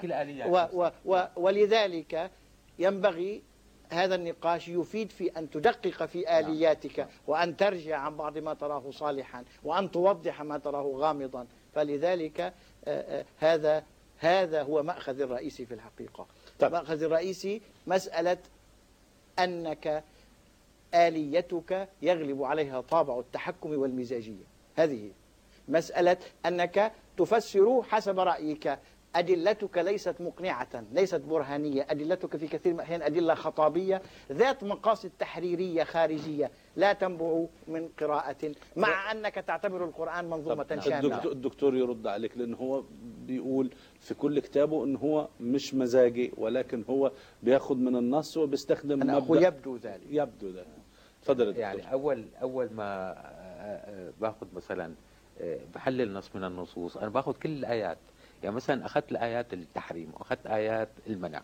وبدأت أتلمس شيء مشترك فيها. مثلا الإنسان لا أستطيع أن أقبل من الإنسان ما أن يقول أنني اضطررت لبعض النقود فأكلت مال اليتيم. أقول هذا مردود عليك. ولكن إذا قال تعالى ولا تجسسوا هذا منهي عنه. وإذا لم تتجسس على عدوك فأنت آثم. وإذا لم تتجسس على عدوك فأنت آثم. أما هذه من المنهيات وليست من المحرمات. هنا هنا بدأت أتلمس أن هناك في أمور في أما ضرورات ومحظورات. كل مصطلح المحظورات أنا وجدته ضبابيا. محظورات عن ماذا تتكلم؟ عن أكل مال اليتيم اللي هو محرم ولا عن ولا تجسسوا بالنسبة لهم هذه محظور وهذه أنا قلت المحظور شيء محظور مصطلح في الأصل يجب أن يغير ويستعمل مصطلح آخر. دائما عندما آه، بمنهجي أنا بقاطع الآيات كلها طيب. سيدي في كتابك الثاني نعم. تتحدث عن الدولة والمجتمع نعم. كيف ترى حسب قراءتك للنص القرآني تحديد علاقة الدين بالدولة نعم. الدين آه، آه، في مشكلة نعيشها نحن العرب أحيانا تجري مقارنة بيننا وبين أوروبا وهذه المقارنة أظن أنها خاطئة أن أوروبا في عهد النهضة حدث قطيعة بين الكنيسة وبين العلمانية وبين عصر التنوير. لأنه كانت الديانة المسيحية انفصلت أصلا عن اليهودية عندما رفضت شريعة موسى. في الديانة المسيحية كان هناك التفسير التوراتي للكون وكان هناك موقف علمي وعقائدي. أما من الناحية التشريعية بقي التشريع لليهود فقط والمسيحيين ابتعدوها وأبقوا الوصايا العشر فلم تكن المشكلة فقهية أصلا عند الأوروبيين. كانت مشكلة معرفية. عندنا المشكلة معاكسة تماما. عندنا المشكلة ليست معرفية المشكلة فقهية. حتى أن العقل العربي الإسلامي تعود على المنع. عقل مسموح وممنوع مو عقل موجود وغير موجود. عندما تظهر الإنترنت أول ما يتبادر إلى ذهن العربي هل الإنترنت حلال أم حرام؟ لا يتبادر إلى ذهنه كيف صنعت الإنترنت؟ ولا وظيفة الإنترنت. ولا وظيفة. هل هي وقس على هذا عشرات الآلاف من الأسئلة. هذه الأسئلة أي أننا فعلا في مشكلة هي مشكلة فقهية. نحن مشكلة عندنا مشكلة فقهية تشريعية. مشكلة فهم. أيوه مشكلة مشكلة تشريع صارت وفقه ما مشكلة علم. لا سبب التناقض بين الإسلام والعلم بيقولوا أحيانا كثير من البرامج بيقولوا ما في تناقض نقول له أصلا شيء ما حصل. بس في عندنا مشكلة هي الفقه نفسه. إنه هذا الفقه في دولة معاصرة وفي دولة حديثة. كيف بدنا المجلدات الكبيرة من كتب الفقه الموجودة وتقول أن هذا هو الفقه والشرع الإسلامي؟ وهناك الدولة العصرية. كيف كيف نوفق بين الدولة العصرية وهذا؟ وهذه إشكالية يجب أن تحل ونحن بحاجة إلى حلها وأوروبا لم تمر بهذه الإشكالية. أوروبا ما مرت فيها. الإشكالية علمية معرفية متشريعيه كانت عندهم. فهنا من هذه الناحية وضعت إشكالية الحرية لأنه عندما يطرح أنا بوجهة نظري كل ما فعله الفقهاء ابتداء من الفقهاء الأربعة وعلى رأسهم الشافعي الله يرضى عنه الإمام الكبير أنهم ما فعلوا هو وضعوا ما يسمى المنظومة الحقوقية للحضارة العربية الإسلامية اللي ما يسمى القانون المدني للدولة التي عاشوا فيها. هذا ما وضعوه فعلا. لماذا تسمون هذا القانون المدني للدولة التي وضعوها؟ ويكفي أن تقرأ كتاب الأم للشافعي. كل كل ما كل شيء المفروض قانوني يحطوه وحطوه طيب لماذا تسمون هذا فقه إسلامي؟ هذا هو القانون المدني للدولة اللي عاش الشافعي. فلماذا لا ينطلق من مقولة صوابي قد يحتمل نعم نعم. لماذا نحن لما... لماذا نسمي هذا شرعا إسلاميا بالأصل؟ يعني هذا هذا بالأصل. هذا السؤال الكبير جدا. لماذا تسمي هذا هذا فقه إسلامي. هذا فقه إسلامي.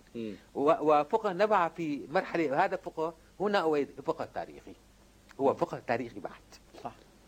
وعلينا الآن في مشكلة العولمة. ونحن الآن نعرف ماذا يوجد في العالم. في أمامنا الدولة العصرية أمامنا مفهوم الحريات مفهوم الديمقراطية مفهوم تدخل الدولة بس في أمور الناس. بس, بس هذا الفقه اللي هو توصل إليه الشافعي نعم. ورؤيته لهذا الموضوع زي ما بتسميه it's man made يعني صنع man made صنع بواسطة بشر هذا هو تاريخي وهذا ما يقصده فمن هنا إذا كان صناعة بشر فهو قابل للجدل. قابل للتجاوز قابل للتجاوز. هو من صنع الناس. إذا لأنه غير قابل للتجاوز معناتها نحن ألفنا ناس طيب. فناحية هون عندنا إشكاليات لم تواجه الشافعي. مثلا الفقه الدستوري في الحضارة العربية مو موجود يعني شو حدود ضعيف. الدولة وشو يعني تقريبا قول لمم يعني ما بتقدر تعتمد على على كتب التراث في إيجاد فقه دستوري. في. فالدولة في إيجاد فقه دستوري معاصر إنه تقدر مثلا تحدد آه، تحدد مثلا آه، شو حدود الدولة وين حدودها وحدود الحريات ومفهوم الحريات العامة. لأنه مفهوم الحريات سابقا كان في حر وعبد ورق. يعني المفاهيم تغيرت آه، الآن. فكيف مفهوم الدولة ومفهوم الحرية يحتاج إلى إبداع؟ وهذا الإبداع يجب أن يكون إبداع معاصر لأنه ما كثير بتنقذنا بتساعدنا الخلفيات التراثية. وهذا يجب علينا أن نرجع إلى كتاب الله. ماذا يعني؟ أنا ما, ما, ما رأيته حتى الآن. أن كتاب الله كافي لإقامة مجتمع إنساني. مجتمع إنساني بغض النظر عن التاريخ والجغرافيا. ولكن هل هو كافي لإقامة دولة في حدود التاريخ والجغرافيا أم سيضاف إليه اجتهاد إنساني؟ آخر هذا قلت. عندما تدخل في التاريخ والجغرافيا كتاب الله كافي لإقامة مجتمع إنساني بغض النظر إن كان أندونيسيا ولا, ولا, ولا لبنان زي بعض. ولكن إذا أردت أن تقيم دولة ومجتمع فيجب أن تضيف هناك أشياء إنسانية ونشاط إنساني مثل القومية والمصالح الاقتصادية والبيئة والجغرافيا والقوة العسكرية. هناك أمور فاكتورز كثيرة تلعب دور في إقامة الدولة. هنا هو آه. وضع يده على سؤال بلغ الخطورة. نعم. لأنه لحظة لما بتيجي تقول هل كتاب الله يكفي لإقامة دولة عصرية هنا أنت لا تقصد أنه هذا الكتاب قاصر لأنه على طول الرد لا البسيط لا. أنه, أنه صالح لكل زمان ومكان لكن مش بالضرورة في إجابات على كل الأسئلة. واضح كمالي أن كتاب الله كافي لإقامة مجتمع إنساني بغض النظر عن الجغرافيا.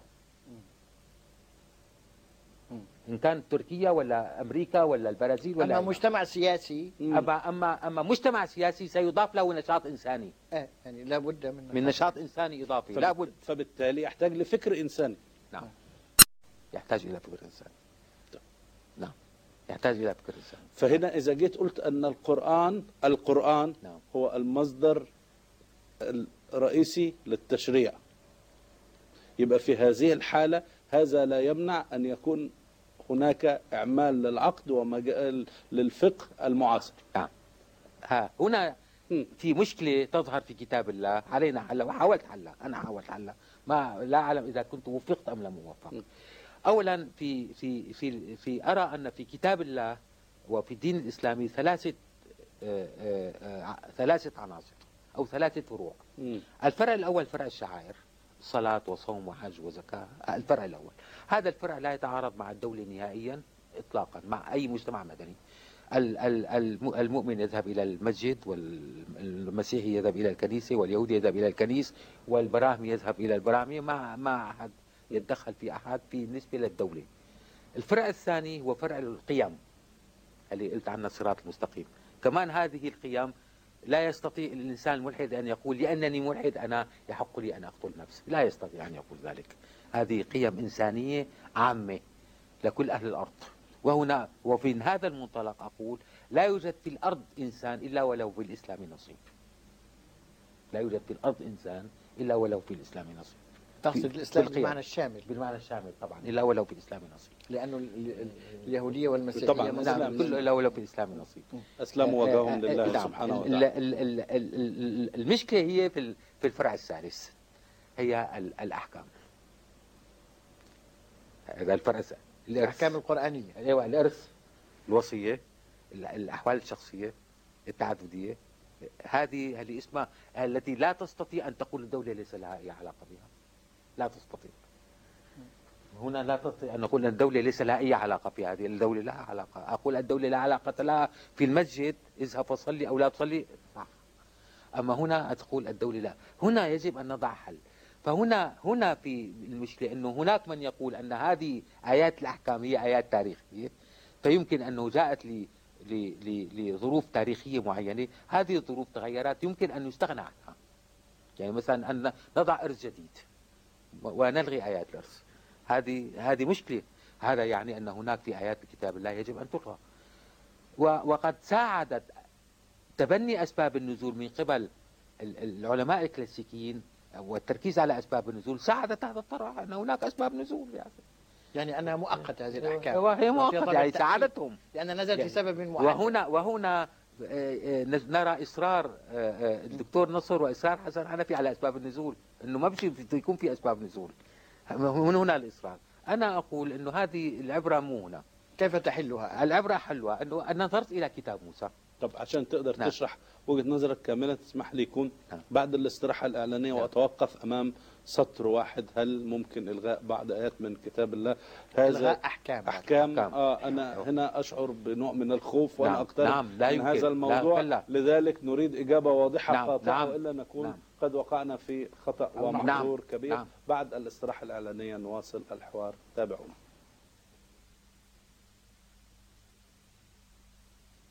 للمجددين نهائيا مثلا والذين يبتغون الكتاب مما ملكت أيمانكم فكاتبوهم إن علمتم فيهم خيرا. أقول له هذه آية في كتاب الله يقولون ملكت أيمانكم هي الرق والرق انتهى. أقول لك إذا هذه الآية انتهت تاريخيا. وهذه لا علاقة لا للدكتور نصر حامد أبو زيد بها ولا لأحد. هم يقول ملك اليمين يقولون الرق. أقول له إذا هناك آيات تتحدث عن ملك اليمين تاريخيا انتهت. ممكن ف... تكون تاريخيا انتهت لكن لحظة سيدي لكن لحظة. لحتى هذه آه لحظة. يعني حكمها أنتهى. حك حك نعم حكمها أنتهى. حكمها أنتهى. وبقيت رسما. آه بقيت لفظا. آه لفظا. لكن, نعم. لكن تظل القضية مطروحة. أنا بالنسبة لي مطروحة 100% 100% لحظة. نقطة ثانية. وأنا يعني أحاول كمسلم مجتهد نعم. أن أعمل عقلي. نعم. لكن أيضا الرق مش بمعنى أن يسترق إنسان الآخر و و و ويكون تحت حوزته. ولكن أيضا ممكن أنه إذا أنا فاهم كده إنه أيضا في العمل يعني إنه إنه صاحب العمل نعم نعم. آه، يعامل العامل لديه بمنطق الرق مثلا آه طيب هناك عن الجديد. الاستبداد بمعنى بمعنى الاستبداد الإنساني لمن يملك ومن لا يملك أليس ذلك نوعا من الرق المعاصر؟ يعني هنا بتحاول تحط مترادفات على أساس أن يكون الحكم كان في هذه الحالة هل كان لحالة ذات خصوصية ولا لمعنى يظل من هنا حتى قيام الساعة؟ واضح وصريح. نعم. نأتي بآية أخرى عن النكاح. ومن لم يستطع منكم طولا أن ينكح المحصنات المؤمنات فمما ملكت أيمانكم من فتياتكم المؤمنات فانكحوهن بإذن أهلهن هنا يتكلم عن النكاح. وليس عن الرق العمل. ومع ذلك أقول أين ملك اليمين؟ أقول آه، يقولون ملك اليمين هو الرق فداء الأمة. فأقول على الأقل تاريخيا الآن انتهت وبقيت الآية, الآية في كتاب الله لفظا. أقول ابحثوا عن معنى معاصر لملك اليمين. وقال ملك اليمين ولم يقل رق. يبحثوا عن معنى معاصر لملك اليمين يتلبس هذا المصطلح. ولا لأنه مع الوقت آه، ممكن أن تلغى تاريخيا آيات أخرى. يعني أنت ترى أنه ليس في القرآن ناسخ ومنسوخ. إطلاقا. إطلاقا. مثلا لأعطيك مثال. أنا بوجهة نظري. في مرة في أحد برامج في في أحد قنوات التلفزيونية بحثوا الزواج المسيار. نعم. آه، وكان المقدم البرنامج يقول هذا ليس بزواج. وكان آه، آه، الدكتور رجل عالم الدين يقول قرضاوي قرضاوي يقول ليس بحرام. كثير الوضع دقيق. هو يقول ليس بزواج. والدكتور يوسف القرضاوي حفظه الله يقول ليس بحرام وكلاهما على حق. هو ليس بزواج وهو ليس بحرام.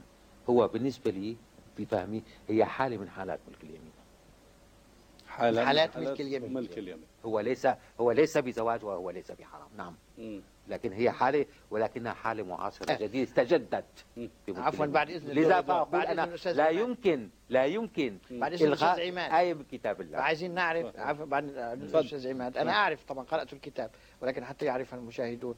عد لنا إلى مسألة هذا الركن الثالث من الأركان التي هناك نوع من التماس بل التصادم بين الأحكام الإسلامية والدولة. كيف تحل مشكلة المواريث والزواج نعم. والطلاق نعم. والمسائل هذه التي على الدولة أن تتدخل فيها تتدخل. والدين يمنعها من التدخل. نعم. آه، آه، إذا إذا نظرنا إلى آه، شريعة موسى وموسى أوتي الكتاب أي أنه أوتي كود كامل من التشريعات. في في كتاب موسى في 613 بند تشريعي. عددها.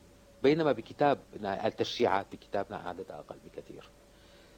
هنا ماذا حدث حتى نقول أن الرسالة المحمدية صالحة لكل أهل الأرض لكل زمان ومكان ونسخت رسالة موسى كرسالة تشريع. أقول هي مفهوم الحدود.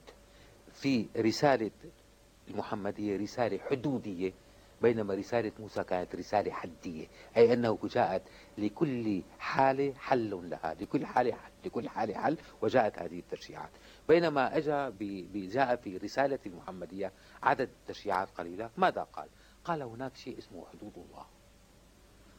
حدود الله على نوعين. النوع الأول حدود لا تقربوها والنوع الأول حدود لا تعتدوها النوع. هذه الحدود الآن نحن بفهمنا المعاصر رأسا ممكن نقول نحل المشكلة فيها مثلا في حدود لا تقربوها في الصوم كلوا واشربوا حتى يتبين لكم الخيط الأبيض من الخيط الأسود من الفجر ثم أطموا الصيام إلى الليل ولا تباشرون وأنتم عاكفون في المساجد تلك حدود الله فلا تقربوها. الحدود نفهم أن هناك حقل له حدود. أنه مثلا حقل الصوم من من الفجر إلى المغرب. هذه حدوده للصوم. في الإرث في في في آه، هذه هذه لا تقربوها. أيوه هذه لا تقربوها لا أقول لأنه حتى فرق في فرق كثير يعني. النوع الثاني يا أيها النبي إذا طلقتم النساء فطلقوهن لعدتهن وأحصوا العدة لا تخرجون من بيوت واتقوا الله ربكم لا تخرجون من بيوتنا ولا يخرجون إلا يأتين بفاحشة مبينة. وتلك حدود الله. ومن يتعدى حدود الله فقد ظلم نفسه. هنا تعدي عن الإرث تلك حدود الله. ومن يطيع الله ورسوله ومن يتعدى ومن يتعدى ومن يصل الله ورسوله ويتعدى حدوده. إذا الحد, الحد نحن الآن فهنا أن هناك حقل إذا نظرت الآن إلى إلى الدنيا كلها هي حدود. الكون كله قائم على على نظرية العقول أن هناك حقل وهناك حد الإذن تسمع من من من من كذا ذبذبي إلى كذا ذبذبي هذا حقل الإذن حدود السمع حدود البصر البنفسجي الأحمر. قس حدود السكر في الدم قس على ذلك. field of sound field of sight كل شيء كل شيء كل حتى الحدود في المزح فهنا قال الشريعة المحمدية لأنها جاءت الخاتم وجاءت لكل أهل الأرض ولا ولا يعني على مبدأ وش معنى أنه محمد خاتم الرسل وانتهت في شيء لازم يميزه. هذه الشريعة جاءت على مبدأ الحدود أنه حدود الله لا تعتد. مثلا ما معنى أنه الآن كيف الدولة وال وال وال وال وال والاستفتاء والبرلمانات والأحزاب كيف تتفق مع الشريعة صارت؟ مثلا أنا أفهم عندما قال الفقهاء أن حدود العقوبات قالوا عنها حدود. طيب حدود هي نهايات وهي ليست شعرة. مثلا قطع اليد السارق هو حد السرقة. أقول نعم هو كونه حد السرقة يعني هو العقوبة القصوى.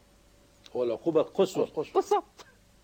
الآن وأين إذا كان كل أهل الأرض قالت نحن لا نريد أن نطبق العقوبة القصوى نريد أن نطبق أقل فقل لهم مثل ما تريدوا ولكن إياكم أن تعتدوا. حدود الله يعني إذا واحد سرق بنك في أمريكا ما بيطلع لك تقتله ما بت أكثر من إيد ما بيطلع لك عنده. واضح قديش العملية صارت فارقة كثير صارت. إنه إنه مثلا الآن في الولايات المتحدة الأمريكية لم يقرأوا كتاب الله. هناك ولايات عقوبة الإعدام فيها قائمة. وهناك ولايات عقوبة الإعدام فيها ملغاة. ففي ولايات العقوبات الإعدام فيها قائمة هناك مظاهرات لإلغاء هذه العقوبة. وفي البلاد الملغاة هناك مظاهرات لإرجاعها. وأقول كلاهما صح. لماذا؟ لأن قتل القاتل هو الحد الأعلى لعقوبة القتل. فإذا نزلت عن ذلك فلك ولكن إياك أن تتجاوز.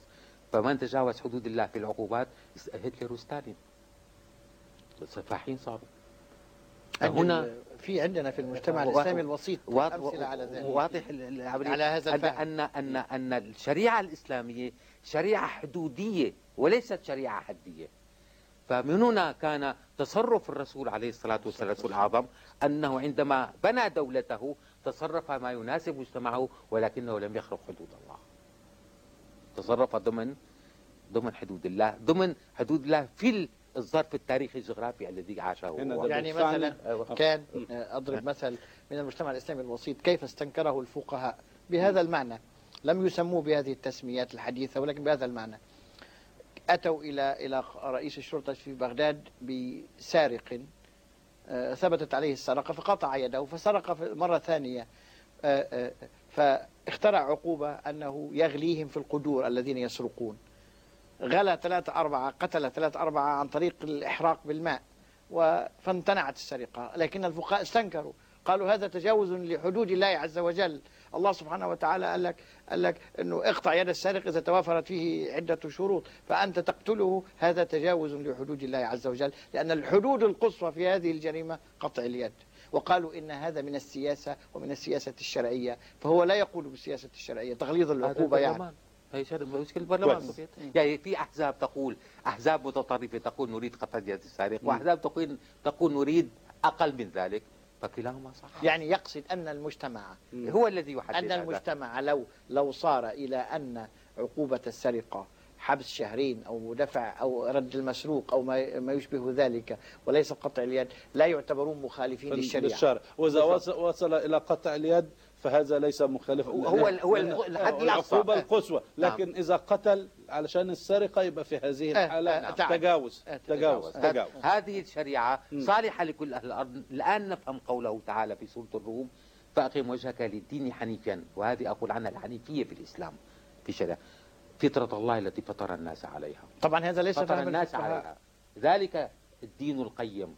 لا تبديل لخلق الله. ذلك الدين القيم. ولكن أكثر الناس لا يعلمون. الذين يقولون بإرجاع عقوبة الإعدام والذين يقولون بإلغائها وكلاهما صحيح لم يقرأوا كتاب الله. هذه الفطرة. يعني ولكن م. فهمه هذا وهو فهم جميل. م. ولم يتجاوز فيه نصا قرآنيا تجاوزا صريحا. ولكن ليس هذا فهم سائر المفسرين وسائر الفقهاء عبر العصور كلها لكن هذا يحل مشكلة الحرية ومشكلة الانتخابات ومشكلة تغير الرأي. في حلة. هنا أيضا حضرتك تحدثت عن أعمال الرسول عليه الصلاة والسلام لفهمه للقرآن وللمجتمع الإسلامي نعم. حينئذ نعم. ما هو منظورك لقضية السنة كما طبقت وقتها لأن نحن نرى أن كل ما قام به الرسول من أفعال هو سنة محمودة علينا بوصفه سيد الخلق وخاتم الأنبياء نعم. أن نقتدي نعم. آه، أولا آه، هنا أنا أفرق بين مقامات ثلاث للرسول عليه الصلاة والسلام مقام الرسالة ومقام النبوة ومقام الإنسان. طب اشرح لي في سطرين كل واحد. نعم. أولا آه، الرسول عليه الصلاة والسلام في قام في مقام الرسالة فهو كان فكان معصوما. نعم. أما في مقام النبوة فكان مجتهدا. عندما يجتهد كان يجتهد في مقام النبوة. كيف؟ في كتاب الله. عندما كان الله سبحانه وتعالى يلوم الرسول على قرار ما كان يخاطبه مقام النبوة. عندما اتخذ الرسول شاور أصحابه. يا أيها النبي لما تحرم ما أحل. الله لك؟ لا ما كان معلش يا أيها الرسول. ما كان لنبي أن يكون له أسرى حتى يسكن الأرض. ماذا فعل. الرسول عليه الصلاة والسلام شاور في الأسرى الصحابة. فأبو بكر اقترح علي الله يرضى عنه اقترح عدم قتلهم وعمر اقترح قتلهم فأخذ الرسول برأي أبو بكر. فالرسول كان في مقام النبوة يتأثر بآراء الآخرين وفي مقام الرسالة كان معصوم من الناس. الناس لا تؤثر عليه والله يعصمك من الناس أنا لا أقصد العصمة الجسدية فقط. أقصد العصمة تماما. أن أن يؤثر أحد عليه حتى. طيب. الرسول الرسول كرسول معصوم. أيوة. الرسول كنبي مجتهد. مجتهد. والثالث؟ الرسول كإنسان. كإنسان يأكل ويشرب ويمشي وينام و... يعني هالأمور ويلبس وكان يلبس كقومه طيب. مثل قومه يعني مثل بنا إلى السنة. آه، الآن هنا نميز الآن بين السنة الرسولية والسنة النبوية. أنا عندي هنا هذا التمييز. السنة الرسولية جاءت فيما أتاكم به الرسول فخذوه. الإتيان عندي هو السنة الفعلية. مثلا في كتاب الله إذا استعرضنا فعل أتى بكتاب الله كلها آه، أفعال واللاتي يأتين الفاحشة من نسائكم. الفاحشة فعل وليس قول. الذين يؤتون الزكاة الزكاة فعل وليس قول. آتوني زبر الحديد فعل وليس قول. آتنا غداءنا. فعل وليست قول. أتى أمر الله ولا لا تعقلوا. وقد آتيناك سبعة من المثاني والقرآن العظيم. هذه كلها أفعال. فالسنة التي الرسولية هي سنة الفعلية والتي آه، آه، آه، جاءت متقيد والذي فيها معصوم مثل سنة الصلاة وسنة الصوم. وهذه السنة الرسولية سنة الشعائر التي نحن لأنها ثابتة قلنا أنها هي دين. يعني عندما فريضة. أنها هي دين أما السنة النبوية النبي اجتهد في المجتمع اجتهاداته في المجتمع في في أحكام المجتمع بشكل عام يريد أن يبني مجتمعه ودولته وقد كان النبي مجتهدا هنا وليس كان مثل قول صلى الله عليه وسلم يحرم من الرضاع ما يحرم من النسب أو أكثر من هيك. كان مجتهدا في حق الحلال مثلا مرة قال لهم النبي عليه الصلاة والسلام وزعوا الأضحيات لا توزعوها اتركوها ومرة قال لهم وزعوها فأقول كلاهما صح. طيب. يعني السنة القولية لا تعتبرها تشريعا طيب. يقتدى به. دكتور, دكتور تسمحوا لي عشان الاستراحة الإعلانية. بعد الاستراحة الإعلانية نواصل الحوار. عندنا قد إيه؟ 12 دقيقة. 10 تفضل دكتور رضوان نعم. أنا عارف إنك أنت نفسك تأكل وأنا نفسي أكل. ناخد نص ساعة كمان لأن حرام الراجل جاي من من دمشق. نعم. عشان ناخد وجهه نظر أستاذ حسن. لا أنا نكمل. مو 10 دقائق 12 لا أنا عايز أخد كمان نص ساعة. هياخد نص ساعة. يلا. أستاذ حسن. لا خلاص. ممكن أخد نص ساعة كمان؟ أنا ما بتعشاش. أنا بتعشى. فحكوا لنا وأنت تشبع. لكن هناخد break بعد على ربع ساعة. خلاص صحبه واحدة. صح سي سحب شي سحبه واحدة. يلا فرد مرة. يبقى يعني يعني يعني البرنامج ساعتين وربع أستاذ حسن ساعتين وربع ولا ونص؟ ساعتين وربع. ماشي. على بركة الله. يلا سيدي.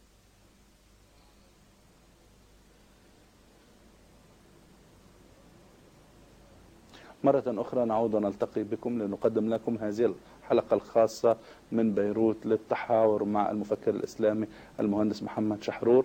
أيضا يشرفني أن يكون معنا هنا في الاستوديو الدكتور رضوان السيد أستاذ الدراسات الإسلامية بالجامعة الإسلامية وأحد اللبنانية. بالجامعة اللبنانية عفوا أحد وأحد كبار المفكرين الإسلاميين.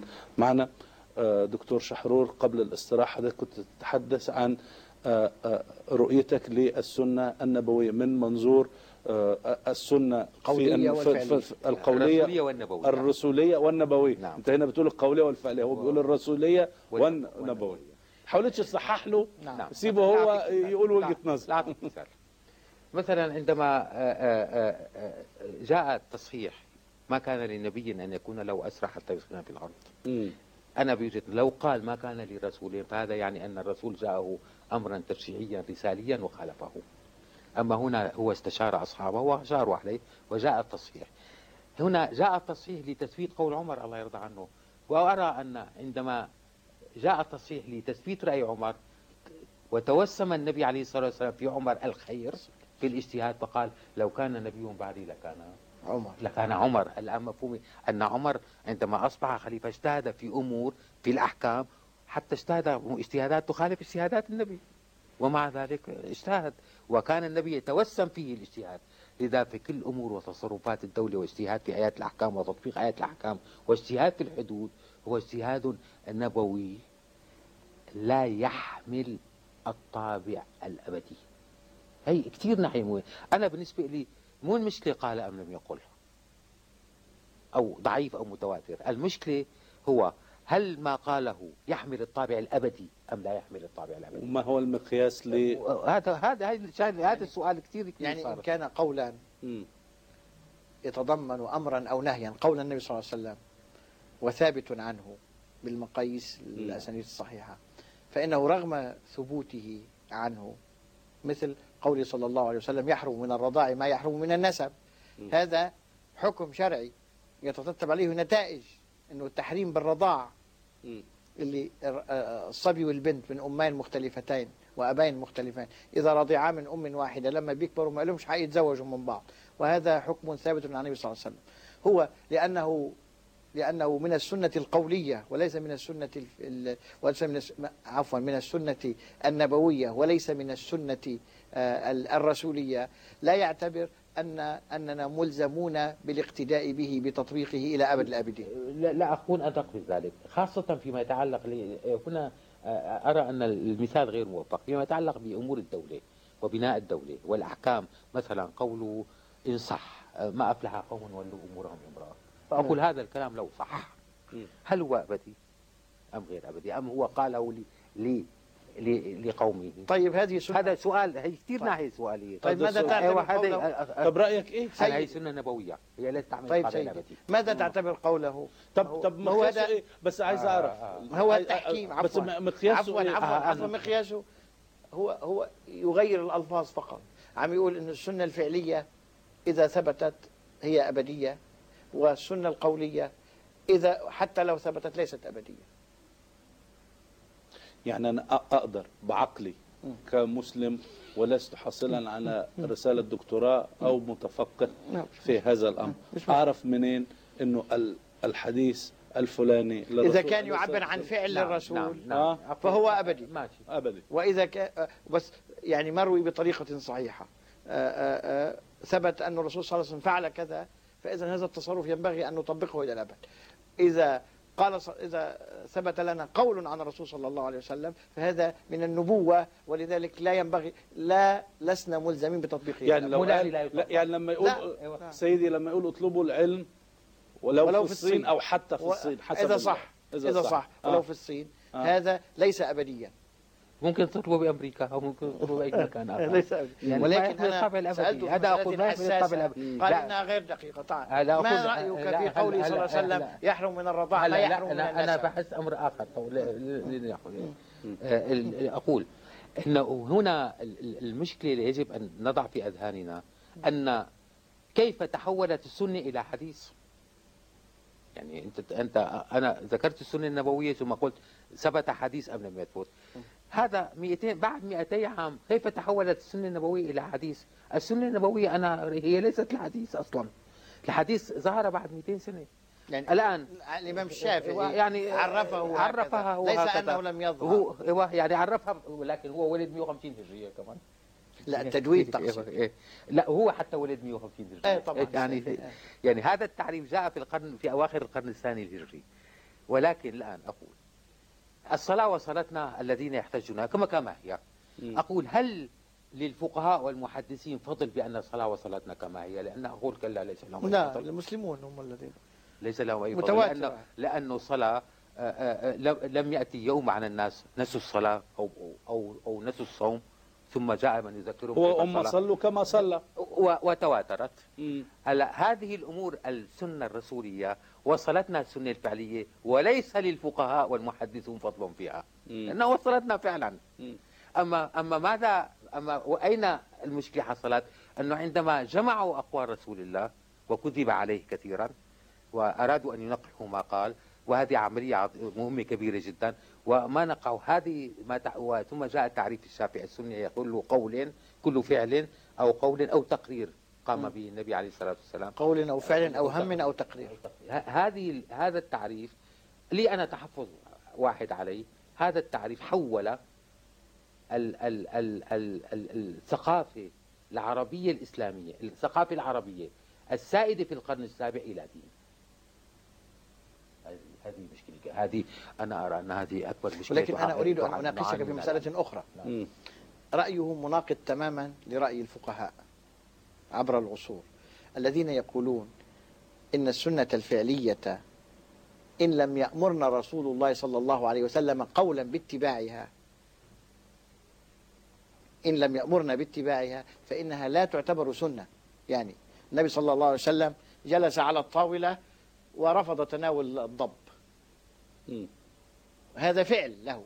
يعني أكل زملاؤه على الطاولة وهو لم يأكل. قالوا إنه استقذره. فهل هذه سنة فعلية؟ يعني لا نأكل لحم الضب لأن النبي صلى الله عليه وسلم لم يأكله. النبي صلى الله عليه وسلم قال لنا إنه يستقذره ولا يحرمه. فالنبي صلى الله عليه وسلم نحن نتبعه ونصلي لأنه قال عليه الصلاة والسلام هذا رأي الفقهاء لأنه عليه الصلاة والسلام قال صلوا كما رأيتموني أصلي. نعم. يعني يعني بمعنى أنه السنة القولية عند الفقهاء أقوى من السنة الفعلية. السنة الفعلية إذا أثبتتها السنة القولية تصبح قدوة. فهو يقلب المفهوم طبعا رأسا على عقب لكن إذا إذا لكن إذا إذا إذا لم يفعل شيئا وفي نفس الوقت لم يطلب نعم. من رفاقه في الوقت الزماني إيه. والمكان افعلوا أو لا تفعلوا. افعلوا ولا تفعلوا. فنحن لا ترك لهم الخيار. نحن ملزمين باقتداء. آه يبقى ترك لهم الخيار. آه آه آه آه, آه. ترك لهم الخيار. لسنا ملزمين بالاقتداء به مثلا. هلا هذا الأمر الأول. الأمر الثاني والأهم أنه عملية يلغي السنة. مين؟ دكتور آه شحرور؟ نعم. آه يعني كيف؟ آه آه آه لماذا؟ لأنه يربطها بالقرآن. يعني كل الأمثلة التي أتى بها أفعال للرسول صلى الله عليه وسلم هي التي ثبتت عن طريق القرآن. نعم. النبي يعني اجتهادات للرسول صلى الله عليه وسلم خالفه فيها القرآن وصححه فيها القرآن لأنها كانت اجتهادات والفقهاء لا ينكرون أن النبي صلى الله عليه وسلم يمكن أن يكون مجتهدا.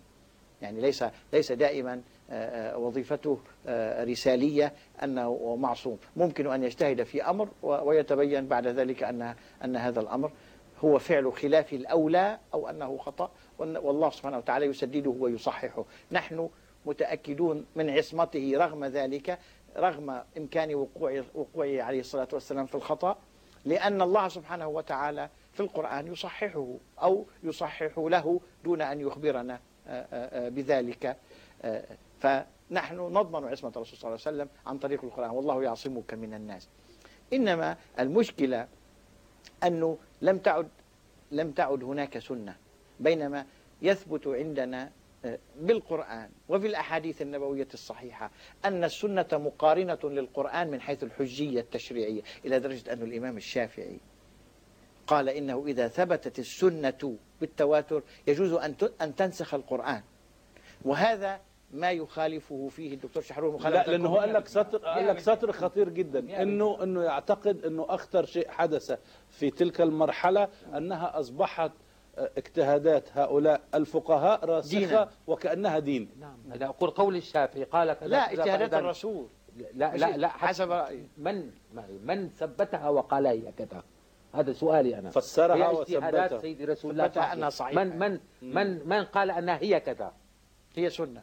هي سنة وهي ملزمة وهو معصوم وهو كذا من قال هذا؟ قال هذا تقول العلماء قالوا ذلك. نعم. فهنا يجب أن نضع نعرض على الأقل على الأقل وهنا في أمر في غاية الخطورة أن يعرض أي حديث من أحاديث الرسول عليه الصلاة على كتاب الله على الأقل. مثلا. يعني بتعيد مرجعية الحديث للكتاب الله؟ بدون شك.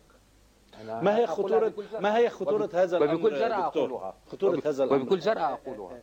طبعا. على الأقل لا يخالفه. طبعا. طبعا. آه، آه، الأحاديث النبوية التي تناقض القرآن لا شك في ذلك. آه، إن لم يمكن التوفيق بينهما لصالح القرآن فينتهي الحديث لا يعتبر حديثا صحيحا ويعتبر موضوعا وضعيفا أو موضوعا إذا ثبت إذا خالف العقل يعتبر ضعيفا ولا يؤخذ به فكيف إذا خالف القرآن؟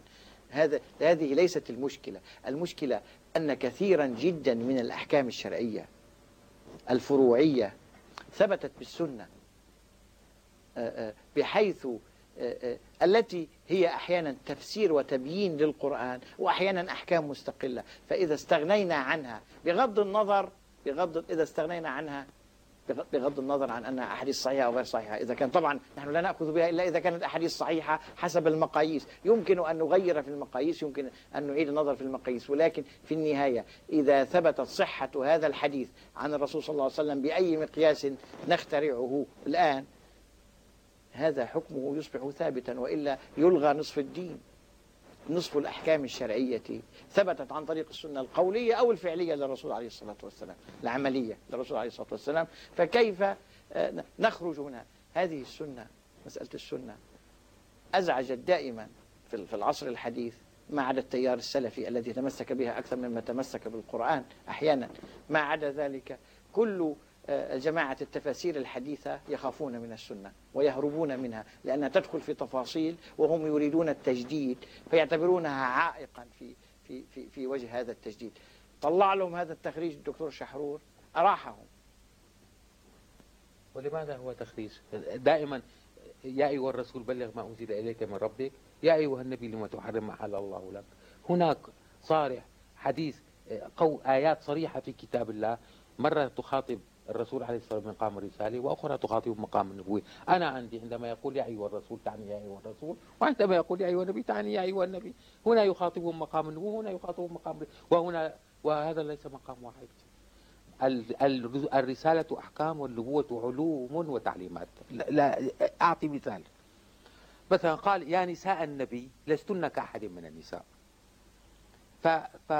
فرب العالمين يصدر تشريعا أزليا. من أجل نساء النبي هم تسعة أو 11 نعم. وسيموتوا بعد 20 سنة. قال يا نساء النبي لستن كأحد من النساء هنا أعطاهم تعليمات. هذا قول أنه تعليمات وليست تشريعات هذه. وهذا قلت أنا في كتابي الأول وضعته عندما يقول في الآيات التي تبدأ في مقام يا أيها النبي يعطي النبي إما يصحح له أو يعطيه تعليمات تحمل الطابع المرحلي ولا تحمل الطابع التشريعي مثلا وهذا واضح في كل أهل الأرض. هناك مرسوم تشريعي وهناك مرسوم تنظيمي. فهناك آه، آه، القاتل يقتل قانون ولكن هناك تعليمات من وزارة الصحة أن افعل كذا ولا تفعل كذا. وإذا أنت خالفت هذه التعليمات ستضر نفسك ولا تتعرض للتحقيق أصلا. فهذه أيضا أمر ونهي وهذه أمر ونهي. ولكن هناك عندما قال يا أيها النبي إنا أحللنا لك. يخاطب إنا أحللنا لك. يعني يخاطبه هو. بس بأي مقام خاطبه؟ خاطبه مقام النبوة وليس مقام الرسالة أما مقام الرسالة يا أيها الرسول بلغ ما أنزل إليك من ربك فإن لم تفعل فما بلغت رسالته والله يعصمك من الناس. رسالته يعني يعني بلغت رسالته والله يعصمك من الناس. هذه الناحية طيب. كثير مهمة. تعال تعال نرجع يعني نضع دعنا دعنا من تعريف الشافعي للسنة أنها محصورة بالحديث النبوي والحديث هو الذي آه، آه، ثبتت صحته برواية الثقات له ثقة عن ثقة غير منقطع ولا مقطوع إلى الرسول صلى الله عليه وسلم. دعنا من هذا. تعال نشوف أحكام تشريعية طبقها المسلمون بناء على السنة القولية للرسول صلى الله عليه وسلم عبر العصور بحيث صارت تواتر مثل يحرم من الرضاع ما يحرم من النساء. ما رأيك فيه؟ أنا لم أبحث هذا. أبحث برأي آخر. أحل, آه، آه، أحل لكم ميتتان ودمان. إيه. هذا هي مهمة هلا مثلا أحلت لكم ميتتان ودمان. ماشي. هو هنا يوضح آية أحكام لم يخرج عن آية الأحكام. الكبد والطحال نعم. والميتتان نعم السمك نعم نعم. والجراد. نعم. قال تعالى قل لا أجد فيما يوحى إلي على طعم فيما أوحي إلي. فيما أوحي إلي على طعم إلا أن يكون ميتة أو أو دما مسفوحا. هل الكبد دم مسفوح؟ وهل الطحال دم مسفوح؟ لا. إذا الرسول الله لم يخرج عن كتاب الله. أفضل. طيب ولاحظ كيف كيف يعني آه، هذا. مثلا آه، آه، الحمر الوحش أظن. يعني هنا اريد ما أريد أن أقوله هذا بحث شائك جدا والمدرسة التقليديه مضى عليها 12 قرن وهي تهذب فيه. نعم. وهي تهذب فيه. فالاقتراب الجديد الآن والطرح الجديد أيضا يحتاج إلى وقت كثير وإلى الاجابه على أسئلة كثيرة ولكن مع ذلك طرح هذا طرح مشروع وأن نقول علينا أن نتوقف عند تعريف الشافعي للسنة وهي قول قول أو فعل. هذا ليس تعريفا أه، حنقول كل نقطة نعم. مهمة جدا وهي أنه الدكتور شحرور يرى أنه هناك من يفسرون آه القرآن كتاب السنة لترسيخ فكرة الاستبداد ولتحجيم الحريات عند الإنسان المسلم كويس؟ من يقول ذلك؟ الدكتور شحرور أه. يعني فكرة ترسيخ الاستبداد وهو يرى أنه الرؤية السنة هي ترسخ الاستبداد لا لا لا لا, لا.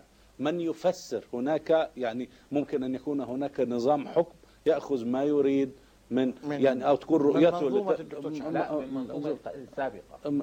المنظومة آه. السابقة لترسيخ فكرة ال... نعم وهو, وهو استخدم آه، مصطلح ترسيخ الاستبداد. نعم, نعم. مثلا. آه وهو يرى أن الإسلام فيه من الحرية الكاملة التي يمكن أن تعطي يعني. للإنسان الحركة في إعمار الكون والتحرك و و مثلا. كويس؟ آه. مثلا.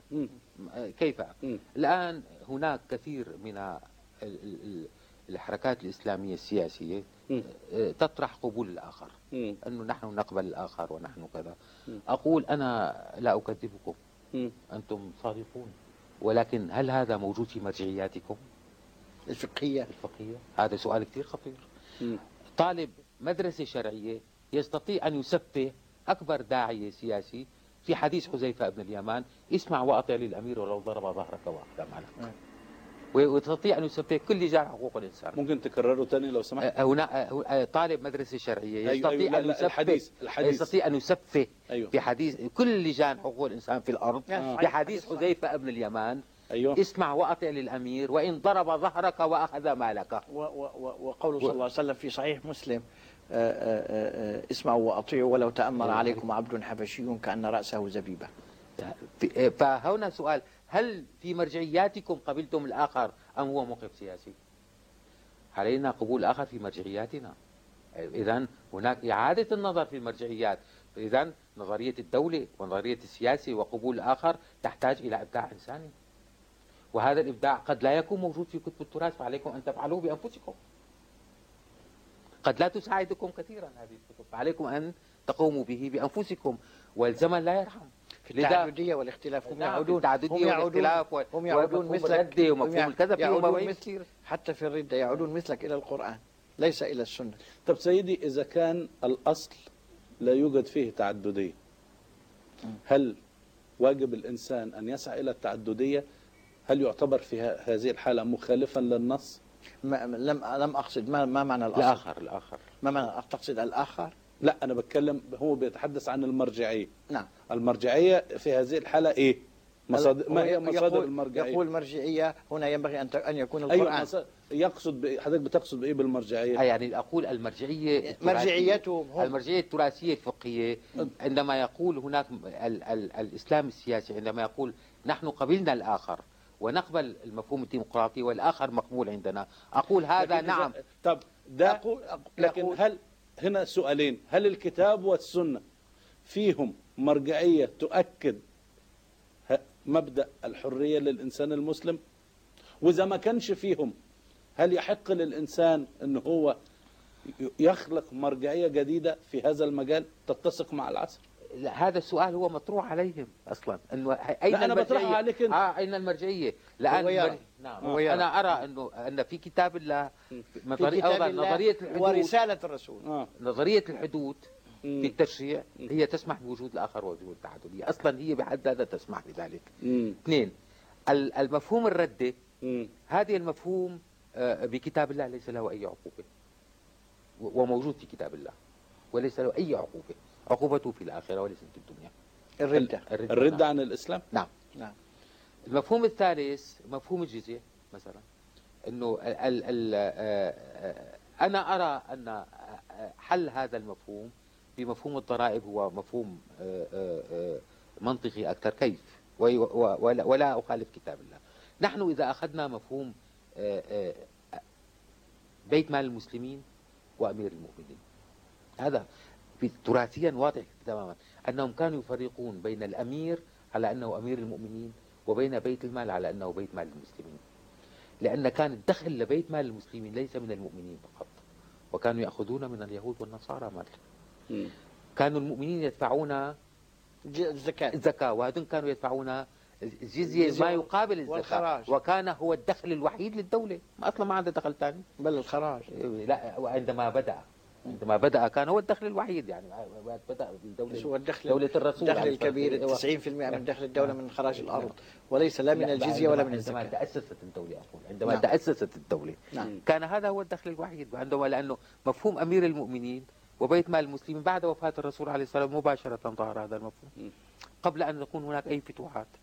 فهذا المفهوم أرى أن الآن بما أن الدولة لها مصدر آخر غير الصدقات والزكاة وكلا والمسلمين وغير المسلمين يدفعون الضرائب فمفهوم الجزية بمفهوم الضريبي ما عاد فقد معناه التاريخي يعني لأنه كلاهما يدفع المال. هو مفهوم مفهوم تاريخي بحت. حصل أنه لأنه لأول مرة تأسست الدولة في شبه جزيرة العرب. لم يكن دولة سابقة لها.